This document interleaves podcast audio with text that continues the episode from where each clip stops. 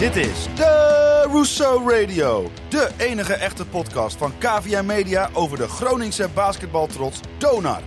Met Klaas-Jan Terveen, Bas Kammerga en Yannick Masson.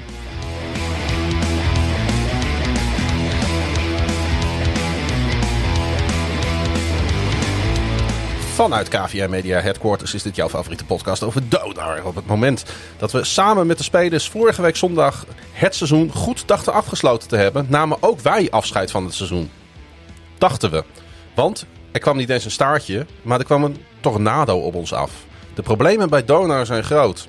En er waren al zorgwekkende tekenen, maar het kwam toch hard aan. Hoogste tijd om dit door te nemen in een eh, podcast over Donar. Seizoen 3, aflevering 42.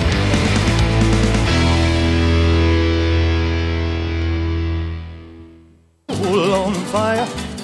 Got a whole lot of money that's ready to burn. So get those stakes up higher. There's a thousand pretty women waiting out there. They're all living the devil may care. And I'm just a devil with love to spare. So viva Las Vegas. Ja, ik veet hem keurig uit. eh, Ja, kan dat. zoals een eh, goed eh, DJ dat betaamt en een goed podcast-host. Tegenover mij Bas Kamminga, Jannik Masson op het nachtelijk uur hier midden in een zomers weekend. Eh, ja, ik had eigenlijk wel wat anders te doen. Het is hier bloed, bloed en dan nog twee woorden heet. de fles apostelhoeven die jij mee hebt gekregen van eh, pa en ma Masson. Ja, die is voor eh, eh, de uitmuntende host van eh, de podcast uh, The Russo Radio. Dus wij Kan niet dachten, nou, vaak die maken we gezegd meteen worden. maar eventjes soldaat. Ja, ik vind het wel heel leuk dat ik ook een keer in het zonnetje gezet Eindelijk, word. eindelijk. Laten we dat vanaf nu gewoon een wekelijks item van maken. Ja, Dat we de host gewoon eh, het danken van de host. een, een glaasje wijn voorzetten. En eh, dat hij ook gewoon zijn werk op een normale manier, een, een menswaardige manier kan doen. Hij smaakt heerlijk, Ja. zeker na een eh, dag werken. Want ehm, ja, Ja, hoe laat was jij op, eh, op deze zaterdag, uh, Klaasie? eh, vijf voor twaalf. Ja, en ik om eh, vijf voor zes. Ja, morgens, dat is- even voor de duidelijkheid. Voor alle mensen. een groot verschil tussen, ja. Ja, dat was mooi, hè? Ik kom kwart over één. Maar Smiddags voor de Hoe duidelijkheid. is een beetje scriptie? Eh, nou, ik had vandaag de rustdag van de scriptie. De scriptie gaat morgen af, want ik hoef Hmm. alleen de inleiding nog te redigeren en de literatuurlijst te maken. En voor de luisteraars is dat hun luisterdag, hè? Dus die, die luisteren heel, heel eh, aandachtig. En jij eh, bent dan hard aan het werk. Ja. Ja, nou gaaf. ik zei het net in de inleiding en we hoeven er niet omheen te draaien. Gaan we ook niet doen. Want eh, daarvoor is het eh, toch net even wat serieus. Ehm, ja, eh, Bas, het is eh, best wel een zorgwekkende situatie bij Donar. Hommeles. Het is hommelen, stront aan de knikker. Wat voor term, wat voor spreekwoord, wat voor uitdrukking je er ook maar op wil drukken. Het is crisis. Nou, dan heb ik eindelijk de gelegenheid om mijn eh, beeldspraak nog in deze podcast te gaan uiten. Oh ja. Ja, want ik heb al, nu al drie uitzendingen na, een- om allerlei omstandigheden, omdat ik niet meer scherp was, dronken was en, en er niet aan gedacht heb. Die beeldspraak van die toerist over, op de Ramblas, die dus zijn, zijn heuptasje gewoon met de rits open eh, en, en dan daar overheen gaat lopen. Ja, dat was heel lang eh, van, van toepassing op eh, de prestaties van het, van het team. Maar ja, het is nu ook de hele club gebeurd. Ja, Spijtig. Ja ik, ik, ik moest een beetje denken aan, aan, aan, die, aan die, wat was het, I- Iranese, Irakese eh, minister die, die met zijn handen omhoog riep. There is Ja. nothing to see. Er is hier niets aan de hand. dat is Irak. Mensen, ook wel eens er gebeurt hier helemaal niets. Ja. Terwijl de bombardementen op de, achter, eh, ja, in, Ja. in de achtergrond Ja. eh, gaande waren. Dames en heren, loopt u vooral rustig, door. Hier is niets te zien. Ja. Want Ja. eh, daarmee werk ik toe naar mijn eerste vraag aan jou, Bas. Oh. En natuurlijk ook aan Yannick. Maar eh, ik wou hem eerst even bij jou neerleggen. Mm. Zijn we een beetje voor de gek gehouden dit jaar? Dat Oké. niet. Nee. Yannick. Ehm, nou, we zijn misschien niet voor de gek gehouden, maar er is wel veel informatie achtergehouden. Maar dat hadden wij al een tijdje wel een beetje in de gaten. Dat we dachten, er is iets, maar we weten niet helemaal wat. Ja. Ja, Want dat hebben de luisteraars ook al gemerkt. Het, eh, het is wel iets van de laatste weken dat er iets speelt en eh, waar niks over naar buiten kwam. Eh, nou goed, en ik denk dat in het clubbelang eh, daarvoor is gekozen om eh, eerst het sportieve seizoen af te wachten. Om, eh, ja, om ermee voor de draad te komen wat, eh, wat er nu allemaal aan de hand is. ja. wij openden net eh, met eh, natuurlijk een beetje ludiek, schertsend met Viva Las Vegas van Elvis Presley. Ehm, Zelf. Dat is. eh, eh, dat, dat, ja, wij wouden toch ook een beetje de, de zwaarte daarmee uit de lucht halen. Maar ook wat mee aantonen natuurlijk. Eh, wat, wat was het idee erachter? Uh, nou, een beetje tweeledig, want het liedje gaat natuurlijk over het, het gokparadijs Las Vegas. Maar dat was wel duidelijk, alleen al van de titel. Um, en gokken met geld is een vrij slecht idee, want meestal verlies je. Weet ik ook uit ervaring.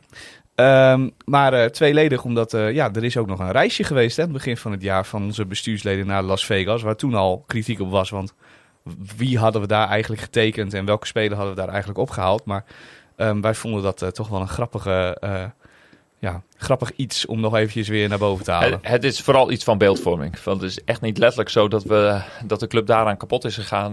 Dat zal ongetwijfeld een paar duizend dollar hebben gekost om uh, daarin met vier personen naartoe te gaan. Maar het is nu iets wat als een boemerang weer in je gezicht ja, terugkomt. terugkomt. Ja. ja. Hey, laten we eens naar dat persbericht gaan uh, wat, uh, wat uitkwam en uh, waar toch wel wat verrassende dingen in stonden. wat, wat, wat ons alle drie eigenlijk wel betreft. Hè. Um, het seizoen 2022, ik begin gewoon bij het begin 2022. Is ten einde. Nou, dat, dat, is voorbij. Dat was laat, geen verrassing. Dat klopt. Ja. Laat, laten we eens beginnen ja. met die eerste zin. Toen, dacht ik, ja, toen dacht ik, dat klopt. Ja. Nogal. Klopt niet helemaal, want de Binex finale is nog niet gespeeld. Maar voor nee. Donar is het voorbij inderdaad. Ja. Ja. en ik dacht eigenlijk, toen ik de rest van het bericht las en toen ging ik het nog een keer lezen, toen dacht ik, het seizoen is nog helemaal niet voorbij. Nee. nee. Want Nee, de, de- de, de- de naweeën nasleep. en de echo's van dit Precies. seizoen, die klinken door tot onder de poort van de Martini Toren. Eh, zo ongeveer wel. Ja. Zo. ja. Ja, Hey, duurt, ook- het gaat wel even tijd kosten om dit te herstellen. Dus, dus voordat we ingaan op de rest, een hele slechte eerste zin. Communicatietechnisch. eh, wij analyse- overanalyseren dit soort dingen Ja. natuurlijk ook. Maar als je hem even een beetje dooranalyseert, dan kun je bij jezelf denken: feitelijk juist, maar niet helemaal waar. En voor de luisteraars die nu denken, ze gaan iedere zin gaan, gaan ze gaan bespreken. Ja, dat klopt. Ja, Donkere wolken pakken zich samen boven de Leonard Springerlaan. zo. De tweede zin. Het was voor Donar een basketbaljaar waarin heel veel is gebeurd. Met uiteindelijk een finale plaats om de Nederlandse titel. Nou, daar is weinig op aan te merken. Zeker. Ook weinig op aan te merken. Halve finale beker komt hierna pas, Ja. geloof ik. Ja. Ja. En kwartfinale Binex League. Ja. Ik, ik wist het al wel. Dus het was niet helemaal nodig. Ook stonden we in de finale van de Supercup. Eh, ja. Ja, Ja. die zijn ze even vergeten. Maar dat heb Was ik al eerder gezegd. Dat ik dat geen, dat vind ik geen prijs. Troostprijs. Ja. Ehm, en ze, eh, kijk, het is een beetje natuurlijk een tactiek om positief te beginnen en dan het over een uitverkocht huis te hebben. Helaas moeten we ook constateren dat er in dit seizoen geen prijzen zijn gewonnen. Nou, en daar begint, en dat is eigenlijk de opmaat natuurlijk naar het, eh, het slechte nieuws. Het werkelijke bericht. Ook organisatorisch was het voor Donor een bewogen jaar. Langs deze weg brengen we u op de hoogte van de laatste ontwikkelen, ontwikkelingen, want Donor verkeert in financieel zwaar weer. Ja. Toen jij dat eh, las, Bas, dat eh, tweede alineaatje, eh, wat was het eerste wat je toen dacht? Toen dacht ik aan Edestaal. Het had nog, nog, nog nooit, Onmiddellijk? nog nooit zo. Nee, ja, nee, dat is een beetje flauw, maar weer dat, toch ook weer wel. echt. Jij was een soort Sandra Beckerman in de Tweede Kamer van Ja. de week, maar dan eh Bas Zon- Kammerga. Zonder emoties, maar Ja. meteen weer met doorpakken naar, naar de toekomst. Nee, Maar- gekheid. Nee, Wij- wij- wij ik, wisten ik snap al- jouw serieuze vraag. Wij wisten dat, Ja, dat, de financiële, dat er financieel iets speelde. Ja. En Eh, als er financieel iets speelt, dan is dat na seizoen kloten. altijd slecht en nooit Ja. goed. Ja, nee, zeker weten. Maar eh, financieel zwaar weer, eh, Mhm. die- ja, je schrikt. Ik denk dat de gemiddelde lezer schrikt. Nee, nou, niet alleen de gemiddelde lezer. Hè, want er is zelfs nog een doel mee gediend dat dit op deze manier door de club naar buiten wordt gebracht. Namelijk hè, dat, dat je in de lead blijft. eh, dat eh, de volledige buitenwereld op hetzelfde moment geïnformeerd wordt over de status en de situatie van de club op dat moment. Ja, dat is heel vervelend nieuws om te brengen. Alleen, eh, ik denk dat het toch ook een krachtig signaal is dat je, ook als je in de shit zit, dat je daarmee naar buiten komt. Hm. En op, op, op eh, ja, in, in, eh, als je het op, op die manier bekijkt, denk ik dat het eigenlijk best wel positief is dat dat eh, drie dagen nadat eh, hè, met name de, de crediteuren, hè, dus er zijn een aantal eh, ehm, leveranciers van de club die nog, nog geld eh, van, eh van te goed hebben, die zijn daarover geïnformeerd. Ja, dat je dat zo snel mogelijk daarna ook eh, aan de, aan de goede gemeente eh. Uitbrengt. Ik las overigens mensen die zich afvroegen wie die crediteuren dan waren. Maar eigenlijk als je erover nadenkt is dat best wel overzichtelijk. Want waar Mm. betaalt Dona geld aan? Ja. eh, de Belastingdienst, Ja. de eh, gemeente, schuine streep Martini Plaza voor de zaalhuur Ja. eh, en vervoersbedrijven en hotels. Ja, Ja, en spelers als laatste, maar die betaal je altijd het langst. Die, daar ga je altijd mee door met betalen, want als je daarmee Ja. ophoudt, dan houden ze ook heel snel op met basketbal. Dat kan ik je vertellen. Dan heb je heel wat ruzie met, Ja. met verschillende mensen. Nou ja, kijk, hè, daar, daar is nou, min of meer selectief een, eh, een klein rijtje in de eh, geschreven media gekomen. Eh, lees Dagblad van het Noorden. De, die, daar is een aantal voorbeelden van genoemd. Eh, nou, er zijn nog meer partijen die ik, ik nu ook niet met naam en toe naam ga benoemen. Maar de club heeft natuurlijk de keuze gemaakt om... ehm, eh, in, in ieder geval de, de personeelsleden, lees de spelers en de mensen op kantoor, ehm, ja, eh, wel hun, hun loon en salaris eh, door te betalen. En, en te proberen, Ja. en met zoveel mogelijk partijen, en dat zijn commerciële partijen, en meestal leveranciers. Ja, en eh, als jij, jij komt dan met het grapje van een niet nader te noemen busmaatschappij. die bij ja. ja, nou ja, dan, Die wel met naam en toename in de Ja. krant stond. Ja. ja, Maar goed, dat weten we ook allemaal. Dus Goed. dat, ja. Kijk, je, je moet of niemand noemen of iedereen noemen. En, en wat een beetje het probleem is dat eh, in die week hè, dat, dat, deze, dat dit persbericht naar buiten is gekomen, ja, is er nog niet met iedereen eh, een, een, een, een eh, overeenstemming bereikt of, of, of partijen bereid zijn om het, om het geld iets later te ontvangen. En ja, goed, dat, dat is een beetje krom. Hè? Dat, dat zul je altijd in dit soort situaties krijgen als je, ja, als, als, als je in een snelkookpan zit, dan moet je beslissingen maken om nou ja, op, ofwel op woensdag of op donderdag hiermee voor de draad te komen. En dan heb je nog eh, wel of geen eh, akkoord met, met, met, met bepaalde partijen. Dat, dat, dat maakt het altijd een beetje ingewikkeld. Wat ik opvallend vind is vervolgens wat wordt genoemd als de hoofdredenen voor het financiële zware weer. Ik zou bijna zeggen, breek me de bek niet open. Dat zijn namelijk de slechte start van de competitie. Ja.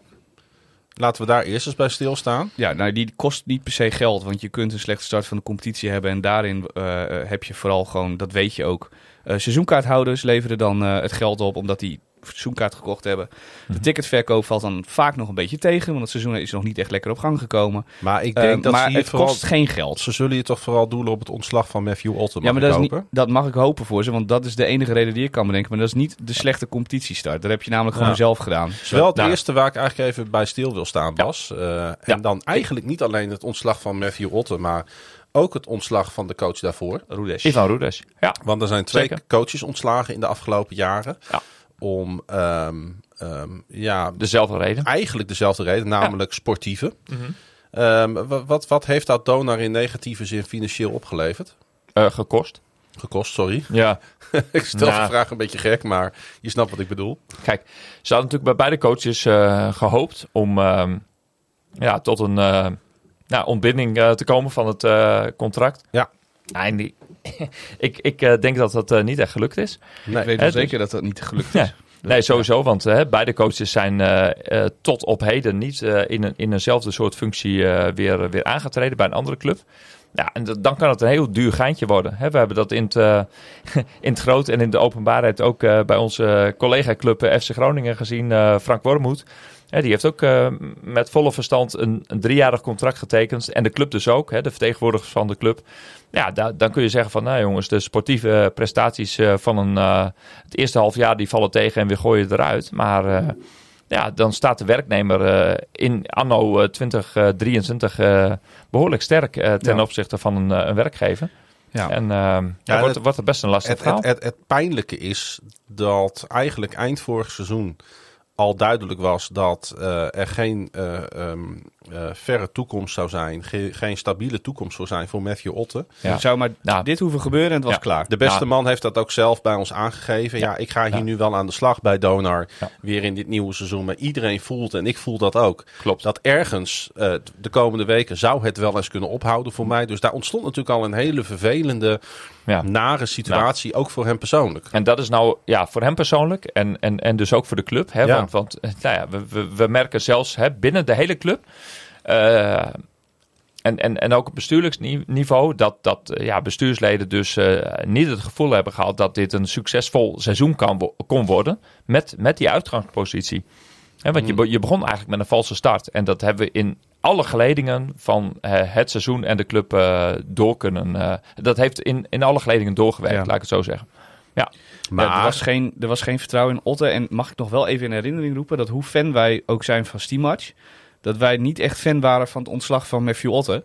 Nee. Mede, eh, ook benoemd in de podcast, om deze financiële reden. Namelijk dat je vaak als club daar financieel gewoon best wel een zware dobber aan hebt. Juist. eh, omdat dat contract gewoon doortelt. Dat- ja. Nou ja, dat, dat heeft misschien dus wel aan de basis gestaan. Want ik weet niet precies wat het tekort van Donar is. Die cijfers zijn bij mij in ieder geval niet bekend. Nee, we, we horen eh, hè, eh, in, in de krant lezen we bedragen van eh, 125.000 euro. En, en, en eh, nou ja, wij, ik- heb sinds dinsdag al eh, in ongelooflijk veel mensen rondgebeld. En nou, het bedrag wat ik hoor, dat ligt tussen de anderhalf eh, en twee ton aan, aan euro's. Nou, dat is nog zeer overzichtelijk, hè, want dat is eh, alsnog maar 10% van de, van de begroting eh, van Dona. Dus ja, ergens geeft me dat ook wel weer hoop dat je op, op een of andere manier wel weer aan het nieuwe seizoen kan beginnen.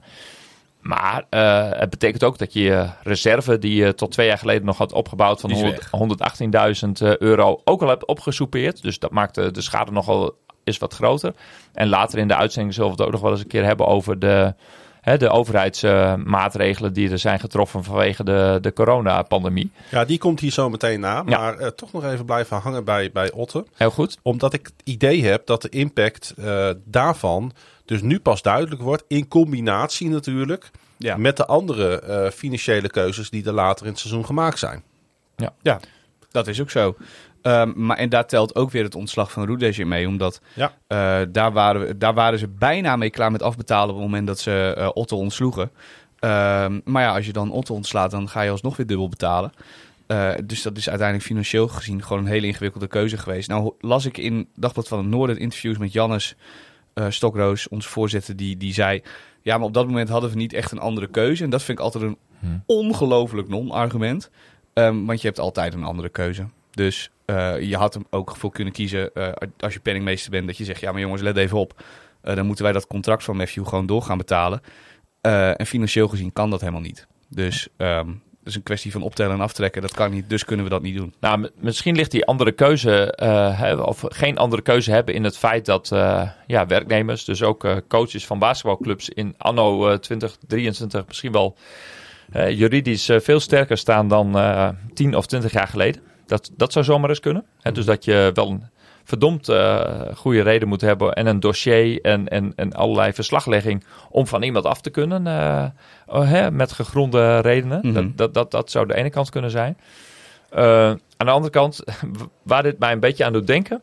En dat, dat is misschien een heel rare zijpaadje wat ik, wat ik nu ga maken. We hebben natuurlijk nou ja, de finale wedstrijd om het kampioenschap tegen Leiden verloren. Door nou ja, Matthijs van Houten heeft dat helemaal eh, gereconstrueerd. Door eigenlijk tien wedstrijdsituaties die er moet, toe moesten leiden om, om, om eh, alsnog de titel eh, te verspelen. Ja. Ik vind het best wel een vergelijkbare situatie. Kijk, er zijn heel veel radertjes en, en, en, en omstandigheden en, en feiten die ertoe moesten leiden om op, in deze financiële malaise te kunnen komen. Want er- zijn wel heel veel verschillende dingen misgegaan. Er is niet één aanwijsbare reden van een persoon of een situatie of, of, of, of, of een, een eh, eh, geschil die ertoe hebben geleid dat dit gebeurd is. Nee, het is juist de combinatie daarvan die nou ja, samenkomt. eh, Ja, blijkbaar hè, twee tot drie maanden geleden. Dus da- daarbij kunnen we concluderen dat het in, in de maand april is geweest. Ehm, ja, die ertoe heeft geleid dat, ja, dat je nu dus in ieder geval tijdelijk, hè, en dat geldt met name voor de zomermaanden, eh, financieel in de shit zit. Maar eh, ja, ik snap wat je bedoelt. En ik, kan er ook wel voor een groot deel in meegaan. Mooi. Maar dat dat, dat er allemaal gebeurd is, eh, dat moeten dan bestuurders van zo'n club die de verantwoordelijkheid nemen om dat in de gaten te houden en te controleren moeten dat toch ergens zien aankomen. Ja, want dat bedoelde ik ook een beetje met, met eh, het dossier Otte, om het eh, zo maar even te noemen. Eh, kijk, het, het kan allemaal best dat je inderdaad lange tijd nodig hebt om iemand te kunnen ontslaan. Omdat je dossieropbouw moet hebben en omdat je diegene niet zomaar de, de deur uit kan sturen. Ja, anders waren ze denk ik dit seizoen niet met hem begonnen. Nee, precies. Maar dat financiële is überhaupt al duidelijk. Dus als je penningmeester van een club bent, dan kun je ook gewoon op dat moment al naar de financiën kijken en denken: ja, eigenlijk is dit onverantwoord om dit te doen. Omdat dit ons gewoon veel geld gaat kosten. En het seizoen was nog maar net begonnen. Hè? Het was niet zo dat je al in een uitzichtloze situatie zat. En vanaf welk moment ging het beter met Donar? Ook onder, Steamhatch. Eh, vanaf het moment dat er versterkingen kwamen en er aanpassingen in de selectie gedaan werden. Ja. Is, is de rol van de coach wat dat betreft eh, on- eh, overschat en is de paniek iets te groot geweest? Nou, de rol van de coach is niet overschat. Maar ik denk niet dat het per se gezegd is dat met Steamhatch als assistent en met versterkingen dat Otte niet dit jaar gewoon had kunnen uitzingen. Ehm, en dat je daarmee eh, net zoveel bereikt had als dit jaar. Want uiteindelijk, als we daar eventjes heel kritisch op zijn, hebben we dit jaar niks gewonnen. Ja, ja dat, Dat- klopt. ja. Dat is wel een hele pijnlijke constatering natuurlijk. Wat nog eens aan dit verhaal eh, vasthangt, Bas. Ehm naweeën van de coronaperiode is het tweede wat genoemd wordt in dit persbericht. Eh, ja, we waren eigenlijk met elkaar eh, al een heel klein beetje die hele coronaperiode vergeten. Nou, hij eh, komt weer, ook dit weer, komt, hij komt, deze komt ook weer vol als een boemerang terug in dit persbericht. Naweeën van de coronaperiode. Ja, ik snap hem wel. Eh, er zijn natuurlijk heel veel ondernemers, heel veel BV's, heel veel Zeker. Mensen die ergens eh, dat, dat ondervinden eh, op, Mhm. op financiële manier. Ja, maar. Maar, Ik weer, vind- daar komt, komt ik weer vind, maar. eh, ik vind de, de, de, de quote na weeën van de coronapandemie in alle situaties waarin je dat aandraagt als een reden voor iets negatiefs. op gezondheidssituaties na, bijvoorbeeld als je long covid hebt of weet ik veel wat, maar daar gaat het hier niet over. Het gaat over de financiële situatie van een topsportclub. Vind ik dat vaak een beetje een slap argument. Ehm, want ook in coronatijd eh, had je als bestuur eh, of als ondernemer bijvoorbeeld van een bedrijf in de stad, had je gewoon een verantwoordelijkheid te dragen voor jouw basketbalclub bedrijf. Ehm, en diende je op dat moment gewoon de goede keuzes te maken die ervoor zou, zouden zorgen dat je zo min mogelijk last had van eventuele naweeën, naweeën van de coronapandemie. ja. Het is ook niet zo dat elk bedrijf of elke profclub last heeft van. Of, nou, dat is niet helemaal waar wat ik zeg. Iedereen heeft last van naweeën.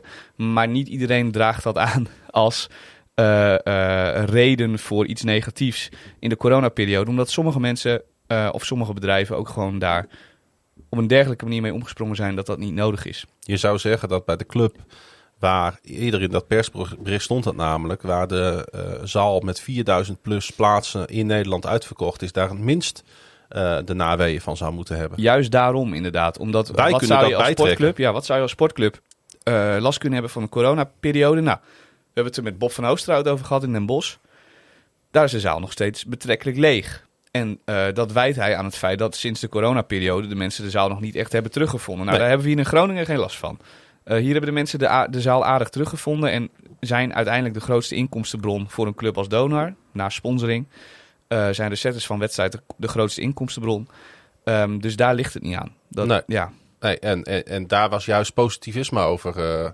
Positiviteit moet ik zeggen, dat is een beter Nederlands woord. Eh, Ja. als, dus, we hebben gemerkt dat Martini Plaza eh, Nou ja, weer volstroomde, Bas. we hebben in deze podcast ook nog goed nieuws. Want eh, de 50 jaar profbasketbal die Donar dit jaar heeft volgemaakt.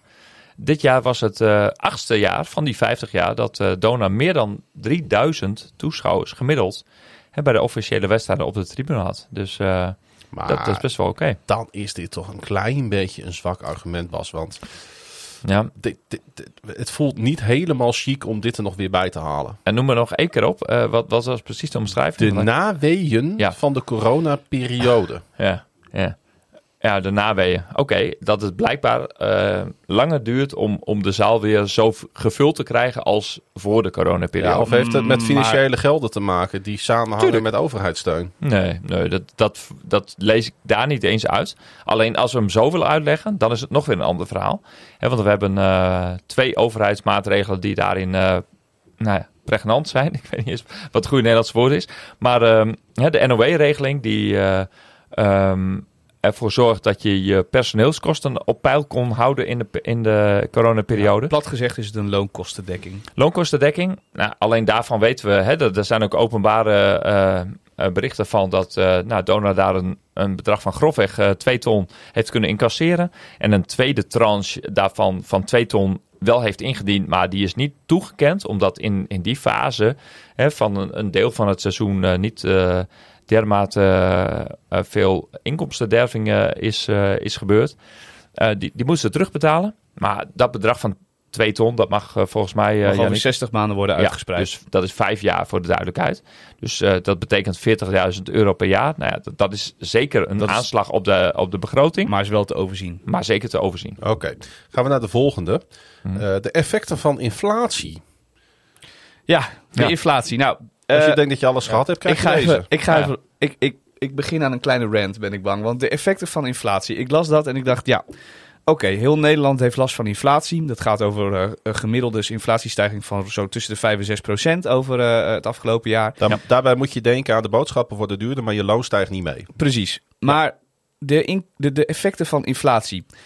Is de zaalhuur van Donar onderhevig aan de inflatie of zo? Zou of stijgen de, ja, dat zou, kunnen. Maar weten we niet. zou een beetje vreemd zijn, wel op zich, als je dat gewoon een bepaalde prijs in een contract afspreekt. Maar Eh. Maar dat zou per e- elke 1 januari misschien eh, geïndexeerd kunnen worden. Ja. Aan de hand van de inflatie. Dat, dat, dat, zou kunnen, inderdaad. alleen maar op- dat zou ook het enige kunnen niet- zijn, eigenlijk, wat ik kan bedenken, waarbij je Ja. echt last hebt van de inflatie. Want oké, nou, de busreis wordt misschien wel duurder, het hotel wordt misschien wel duurder, maar Precies. dat zijn allemaal te overziene eh, eh, bedragen die daarbij Mhm. komen. Je zou, is niet niet, zo in, je dat zou je- niet in financieel zwaar weer mogen komen, omdat het hotel een tientje duurder Nee, is per niet als, niet als sportclub.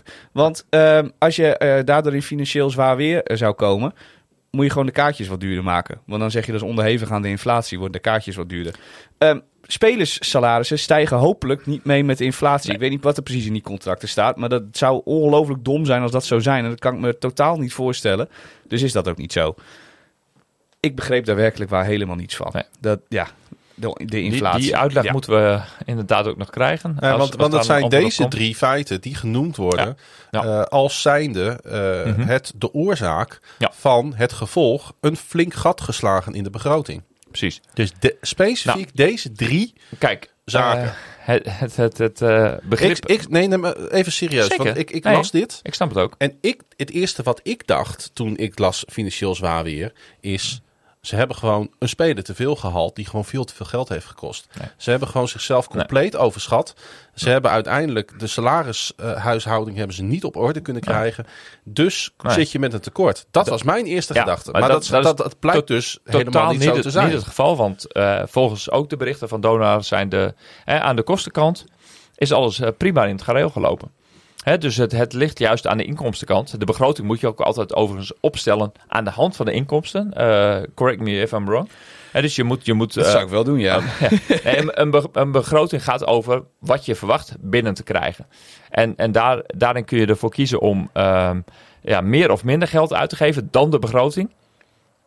Ja. Nou, en als je een reserve hebt, dan, dan, dan kun je daar een bepaald risico in nemen. En als je denkt van, hé, hey, ik wil een, eh, wil een bepaalde uitdaging of wil een, ik wil een heel groot risico nemen, dan geef je meer uit dan je volgens de begroting binnenkrijgt. Mm. Maar over het algemeen bij normale bedrijfsvoering wil je dat er onderaan de streep een, elk jaar een klein bedrag winst overblijft, zodat je wat kan sparen voor de momenten dat je in financieel zwaar weer zit. Het is gewoon een kwestie van wat je thuis ook doet met je boodschappen, optellen en aftrekken. Ja. Ik krijg zoveel salaris, dus kan ik zoveel uitgeven aan boodschappen. Ja. Eh, dan koop ik nog eens een keer een tv deze maand, want die is kapot gegaan. Ik noem maar eens wat. Ja, Eh, en ik eh, moet nog een keer op vakantie en daar spaar ik voor. over het algemeen wil je wel een x aantal duizenden euro's op de bankrekening hebben staan om voor onvoorziene uitgaven. Nou, ja, precies dat was ook het geval hè, bij de laatste jaarrekening die we openbaar hebben gezien op de, nou, op de website. Dan Of, hebben we het over het seizoen ja, 2021. 2021. Aan het eind van dat seizoen, 30 juni 2021, had Dona dus nog eh 118.000 euro aan eh, ja, cash eh, op de bank staan. Of in ieder geval een, een reserve. Want dat is precies waar ik heen wou, Bas. Want, Ja. want waar is dan die, die, die volgende jaarbegroting? Nou, die is er nog niet. Nee, in, in eh, februari eh, 2022 meldde Dona dat eh, ze hoopten dat de eh, jaarrekening van het jaar erop eerder in het seizoen zou komen dan dus pas in februari van het seizoen. Hm. Nou ja, goed, eh, we hebben afgelopen februari gemerkt dat die begroting er nog niet was. Het is Eh, nu juni. Het is inmiddels juni. Eh, Het grote ergernis van mijn vader overigens, want ja. is daar heel scherp op, nou, dat soort dingen. Kijk, en, en, en ik kan hem geruststellen. Die zeurt al vanaf februari dat dat ding er niet is. Ja, nou, ik, ik kan hem heel erg eh, geruststellen, want eh, de, de huisaccountant van Donar heeft inmiddels die begroting ook vastgesteld en goedgekeurd. Dus da, da, daar mag je dan eh, inderdaad eh, blij om zijn. Dus dat betekent dat deze begroting is vastgesteld zonder, eh, hè, onder de spelregeltjes die we hier nou, in, in Nederland en in de sport hebben, met z'n allen hebben, zijn overeengekomen. Is bekend waarom dat zo godsgeklaagd lang heeft moeten duren? Nou, ik weet niet op welke datum dat is gebeurd. Alleen we zitten nu op, op, op, op dit moment nog steeds met het feit dat we hem niet mee kunnen lezen. Nee. Hè, en dat- dat is eigenlijk het- op dit moment eh, het probleem waar we mee zitten. Nee, want dat had ons wel wat kunnen vertellen over eh, de reis van die 118.000 euro. En, en, Ja. en, en dit is ook het allereerste signaal. Hè? Ja. En want daar gaan we nu naartoe in, deze, in dit prachtige script eh, waar de KVM Media echt eh, Jaloers blij mee is. mag zijn. Dat we nou, zo'n zo'n duidende podcast eh, aan het maken zijn. Nou, nou ja, precies. Maar mijn, mijn volgende eh, opmerking was eigenlijk, naar aanleiding van dit, ehm, wij maakten ons daar wat zorgen over. Zeker. Dus wij hebben ervoor gekozen om een aantal vragen omtrent die financiële situatie, onder andere dit jaarverslag, Ja. om dat bij eh, de club neer te leggen. Bij Ja. de mensen die daarover gingen. En dan, Zeker. dan moet je denken aan een eh, persvoorlichter en een voorzitter. Absoluut. Dat kon niet meer bij een penningmeester, want penningmeester Ronald Akkema heeft vanwege persoonlijke omstandigheden zijn functie met onmiddellijke ingang v- aan het begin van vorige week neergelegd. ja, halverwege vorige week. Ja. Halverwege. Ehm, ehm, ja, en eh, hoe heeft de club daarop gereageerd, Bas? Nou, die hebben ervoor gekozen om eh, ja, daar niet op te reageren. Kijk, eh, wij kregen natuurlijk, zoals we twee weken geleden ook al kenbaar hebben gemaakt. En nou ja, ruim een, nou nee, laten we zeggen, een ruime week voor deze uitzending hebben we meer eh, signalen gekregen. En toen hebben we met elkaar eh, bedacht van, hé, hey, we moeten even wat schriftelijke vragen stellen aan de, aan de, aan de club. Laat ik Ja. daarbij de opmerking maken dat wij het eigenlijk niet oké vonden om tijdens het seizoen al Nee, eh, hier, eh, nou ja, onrust over te stoken. Precies zo, want Ja. ik, ik denk dat wij, hè, notabene als, als, als nou, ja, min of meer fan-podcast, maar toch met een eh, journalistieke inslag, dat wij eh, dicht bovenop het nieuws zaten. Maar ehm, kijk, we- je kunt bij ons het oormerkje wel plaatsen dat wij in het belang van de club eh, handelen. Dus om, om onrust te, te veroorzaken op het moment dat er nog de bal rolt en... en eh, ja, seizoenkaartverkoop eh, een hot issue is en, en, en misschien eh, sponsors op het punt staan eh, om eh, te verlengen of eh, te tekenen. Ja, dat is helemaal niet aan ons om dan dingen naar buiten te brengen. Daarvoor hebben we er ook voor gekozen om eh, nou, het over het seizoen heen te tillen. Zoals heel veel processen binnen de club over het seizoen heen worden getild. Daar, daar is straks nog wel even wat enige uitleg eh, voor noodzakelijk. Mhm. Eh, maar goed, halverwege deze week hebben we ook eh, vragen gesteld, hè, dus schriftelijk aan, aan de club, aan, aan de voorzitter en inderdaad aan de- met in de CC de perschef. Toen wist ik zelf ook al dat er ja, op dat moment nog woensdag en eh, dat bleek uiteindelijk donderdag te worden een, een persmoment was met, eh, met Dagblad en eh, RTV Noord. En dat is het goed recht van de club om nou ja, de, de grootste mediapartners daarvoor uit te nodigen. Ja, daar is een toelichting gegeven op het persbericht, wat ongeveer rondom dezelfde tijd, dus op donderdagmiddag om half vijf, gepubliceerd werd. Ja, alleen, ja, goed, wij hebben geen nadere antwoorden gekregen op de vragen die wij gesteld hebben. Die, nou, ja, ik had het heel fijn gevonden als een van ons drie erbij was geweest. Ja. eh, was uitgenodigd. Want het hele seizoen zijn wij uitgenodigd voor persmomenten. Ja. Maar schijnbaar op het moment dat eh, het eh, iets te spannend wordt. Ja, dan, dan zijn wij opeens niet meer welkom. En dan zijn wij misschien wel iets te eng, iets te spannend. We vallen niet helemaal binnen de context van wat zij als pers verstaan. Nou ja, dan mag je dat ook eerder tegen ons zeggen. Dat kan. Hè, dat, dat is ook niet heel, helemaal vreemd in, in, in de sportwereld. Alleen ja, Nee. in, in, de, in deze context is het misschien wel jammer. Hè, want Ja, ik denk dat nou wij, ja, eh, ik had het ook gewoon voor de club had ik het als Ja. mogelijkheid gezien om nog wat meer te verduidelijken. Kijk, we hebben een, wij hebben een platform. Precies. Ehm, die hebben we zelf gecreëerd. We zijn geen krant die al eh, 70 jaar lang eh, zijn of haar sporen heeft verdiend. We zijn ook geen regionale omroep die een belangrijke functie in de samenleving heeft. Dat realiseer ik mij te degen. Eh, ik, Klopt. ik loop ondertussen lang genoeg in de journalistiek rond om het verschil te, te kennen. Mhm. Maar ehm, je kan niet van ons zeggen dat we niet op continue basis eh, geprobeerd hebben om eh, ja, alles, eh, het wel en wee rond deze club Ja. op een zo goed mogelijke manier. Was het af en toe jolig? Ja, ja, tuurlijk. Ja. Was het af en toe melig? Ja, het was Ja. ook af en toe Ja. melig. Was het af en toe kritisch? Ja, Ja. het was ook af en toe kritisch. Was het af en toe euforisch? Ja, het was ook af en toe euforisch. Het, het gaat van hot naar her eigenlijk. Ja, dat is het leuke aan een podcast. Maar als, je nou Ja. kijkt naar de, de, de continuïteit van de aandacht van, eh, die, die wij geleverd hebben met, met, met onze podcast, ja, dan, dan, dan zijn we wel een constante factor. En, en eh, ik weet niet of het een bewuste of een onbewuste keuze is nou geweest ja, om. eh, bewust. eh, dat zou kunnen. Oog was ook niet uitgenodigd. Nee, nee oogradio, Nee, of, maar of ik, dat, RTV ook. als je enigszins een communicatiebeleid voert, dan is dat een bewuste keus. Eh, ja, dat hangt er vanaf. Dat Ik, kan bijna niet anders. ja, maar weet je, En, en ik, ik, heb, ik zeg op zich niet dat ik het er niet mee eens ben. Nee. Misschien had ik als perschef namelijk dezelfde afweging gemaakt. Het had zijn- zomaar gekund. het zijn afwegingen, hè, want je moet het misschien ook behapbaar maar ik houden. vind er wel wat van. Ja, nee, nee, nee, en dat mag ook. Eh, en volgens mij leven we in een eh, vrij land. Tenminste, voor zolang eh, Poetin nog niet is eh, opgestoomd eh, naar, naar onze landsgrenzen, eh, Ik heb al vaker gezegd, Groningen kunnen we hier zeggen wat we willen. In. Groningen neem je echt niet in. Al Maar ik bedoel, eh, Nee, nee, nee, nee, dit is zeker niet. Wij bombarderen die er voor de poorten gaat. Ja. En eh, dat gaat zeker niet weer gebeuren. ik stuur hem geen- terug, die jongen. Ja, Nou. Oké, Maar nog even, dat, Ja. dat, dat, is, eh, dat, is, dat. dat is gezegd, zeg maar nu. Dat, Maar- eh, hè, maar ik wil even terug naar de Ja. mogelijk, hè, want we, we hebben natuurlijk eh, sinds eh, dinsdag ook eh, onze bronnen en, en, en eh, contacten aangeboord. Eh, het is ook wel mooi om te weten hoe zo'n perscommuniqué en persbijeenkomst eh, tot stand is gekomen.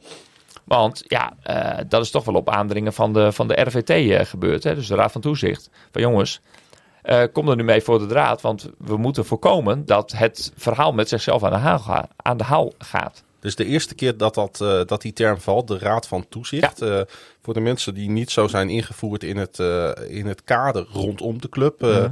eh, wie, wie zijn dat? Ja, nou goed, dat zijn een, eh, een aantal mensen. eh, en dan, dan ga ik even eh, precies. Nou, ze hebben in elk geval als functie hun, de naam van hun, hun clubje. Laat Ja. ik het zo even oneerbiedig zeggen. Doe maar. heeft in elk geval als functie, de naam zegt al, Raad van Toezicht. Dus Ja. hun functie is dat zij toezicht houden op de, Bestuurders. beleid, op de bestuurders en op Ja. het beleid wat door de club gevoerd wordt. En dat zij dat controleren. En, en die bestaat uit Johan Vrezen, dat is de voorzitter van, die, van die club. David Savanaye, die is secretaris. En dan zijn nog twee leden, Christa Nuier en eh Karin Kienhuis. Nou, en, en dat moet je een beetje zien hè, voor de voetballuisteraars eh, die, die luisteren eh, als, als een raad van commissarissen bij een, eh, bij een betaald voetbalclub. Hè, dus die eh, eh, zijn verantwoordelijk voor de, het aan- en afstellen van de directie van, van, van een voetbalclub. Nou, hier, ligt, hier liggen die benamingen net allemaal even anders. Maar er is nog een andere belangrijke taak. hè. Zo'n raad van toezicht die moet ook toezicht houden op de begroting Ja. en op eh, nou ja, de, het, het financiële wel en Nou, dat, van, lijkt, van dat lijkt me een aardige crux als ik eh, nu, nu de afgelopen 37 minuten even samen, eh, samenvat. Als ik eh, zo vrij mag zijn, hebben ze aardig liggen slapen. Want eh, als jij raad van toezicht bent en je laat deze situatie ontstaan, dan heb je gefaald in je vorm van toezicht houden. Eh, want je bent ervoor om te voorkomen dat dit soort dingen gebeuren. Dus eh, dan heb je je werk niet goed gedaan. Zo Nee. simpel is het. ja. Ja, daar is weinig nuance denk ik aan te brengen, eh, Bas. Nou, enige nuance wel. Hè, want eh, Oh. er is natuurlijk op, op drie manieren, eh, hè, in, in drie gevallen is deze eeuw, ja, is hetzelfde gebeurd. Ja, want dat, het is eigenlijk de vierde keer deze eeuw Ja. dat het misgaat, Ja. Ja. En dat is een soort, nou de, de, de uitdrukking drietrapsraket die bestaat, maar in feite zitten we nu in een viertrapsraket en, Ja. en hopelijk ook in een vijf of zes trapsraket. Eh, nou goed. En ik ga even heel snel, heel vluchtig door de, door de historie heen. In, in, in 2002 was het gewoon ja, een soort van technisch faillissement. Toen waren ze gewoon eh, van de oude schuldeisers af en gingen ze gewoon lekker door. In 2008 is het daadwerkelijk onder eh, het voorzitterschap van Rob Schuur een nieuwe koers ingezet. En een nieuwe stichting opgericht. En daarbij zijn hele duidelijke raamafspraken gemaakt. Waaronder het eh, formeel invoeren van de Raad van Toezicht. Die uiteindelijk pas bij het volgende eh, financiële debakel in 2014 werd geïnstalleerd. En, en daarnaast ook het openbaar maken van de jaarcijfers. Om openbaarheid, hè, of om, om, om transparantie en, eh, Ja. en duidelijkheid te schaffen. te verschaffen. Dus dat is in 2008 eh, ingevoerd. Nou, 2014 ging het weer eh, groeiend mis. Ook door nou, met name mensen die in het bestuur zaten. Waarvan ik nu in eh, on-air even niet de, de, de, kwalificaties ga roepen, want dat kan mezelf eh, nog op eh, repercussies komen te staan. Maar die mensen hadden er echt helemaal geen kaas van gegeten. Mhm. Ik denk dat ik dat heel veilig kan zeggen. Toen is dus misschien wel willens en wetens is de boel in de soep gelopen. Nou, dat is in het jaar 2023 totaal niet het geval. Sterker nog, ehm, ik denk dat, dat het nu eh, ja, een samenloop van omstandigheden is geweest, een, een, een bedrijfsblindheid. En ik weet niet of ik eh, die vergelijking nu mag aanhalen eh, hè, na mijn voorzetje van 10 minuten geleden. In feite is in bestuurlijk opzicht nu hetzelfde gebeurd als in de kampioenswedstrijd in Leiden twee Oh ja, dat geleden. vind ik een hele goede beeldspraak op Ja, zich. Ja. Echt waar. Echt waar.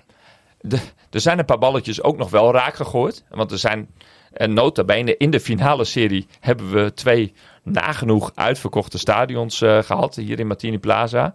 Ehm, in Leiden ja, is die, bal, die laatste bal er niet ingegooid. Sterker nog, eh, eh, Leiden eh, gooide de twee winnende punten in. Dat heeft ons heel veel geld gekost. Hè. De winstpremies en de kampioenspremies hoefden niet uitgekeerd te worden.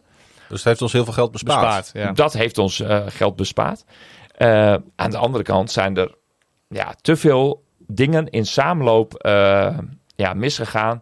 Ja, dat we nu in deze waanzinnige situatie zitten die ongekend is. Hè, qua, met name qua, hè, want dat woord is nu nog niet gevallen in deze podcast, maar het gaat om cashflow.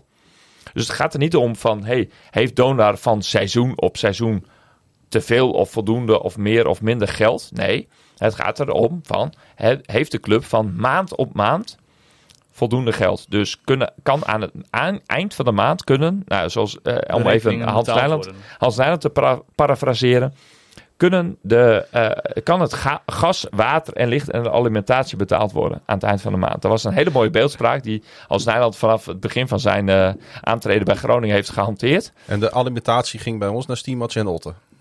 Nou, de alimentatie Eerst naar Roeders, ging- toen naar Otte. Roeders. Eh, sorry, ik zei Ja. Stiemats. Ja, nee. ik bedoelde Roeders. Je bedoelt de Excuses. Roeders Alten. Ja, als je het Ja. zo plaatst, dat is de alimentatie. Ja. Inderdaad. Dus de, de, de, de gelden die voor, aan mensen toevalt die je misschien niet meer, liever niet meer bij je organisatie ziet. Onze exen, onze ex-werknemers. Ja, precies. Maar het, het gas, water en licht, ja. En dat moet je op maandbasis bekijken. Nou, nou heeft de club ervoor gekozen omdat je nog niet onder curatele staat van een belastingdienst of, of, of, misschien wel de gemeente. Hè, want dat zou uiteindelijk, als we horen dat, er, eh, dat ook de zaalhuur eh, ter discussie staat, zou de gemeente je ook eh, nog strikter kunnen gaan volgen.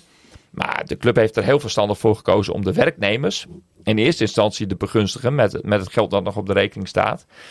Maar vervolgens ja, kom je nu dus in de zomermaanden in de problemen. En hoe komt dat? Dat is ook heel simpel.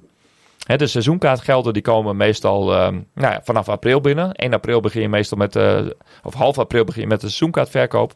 Dan is een heel groot deel wat gewoon contant of via- Uitdeal eh, betaald. Maar er is toch nog niet geïnd? Ja, zeker wel.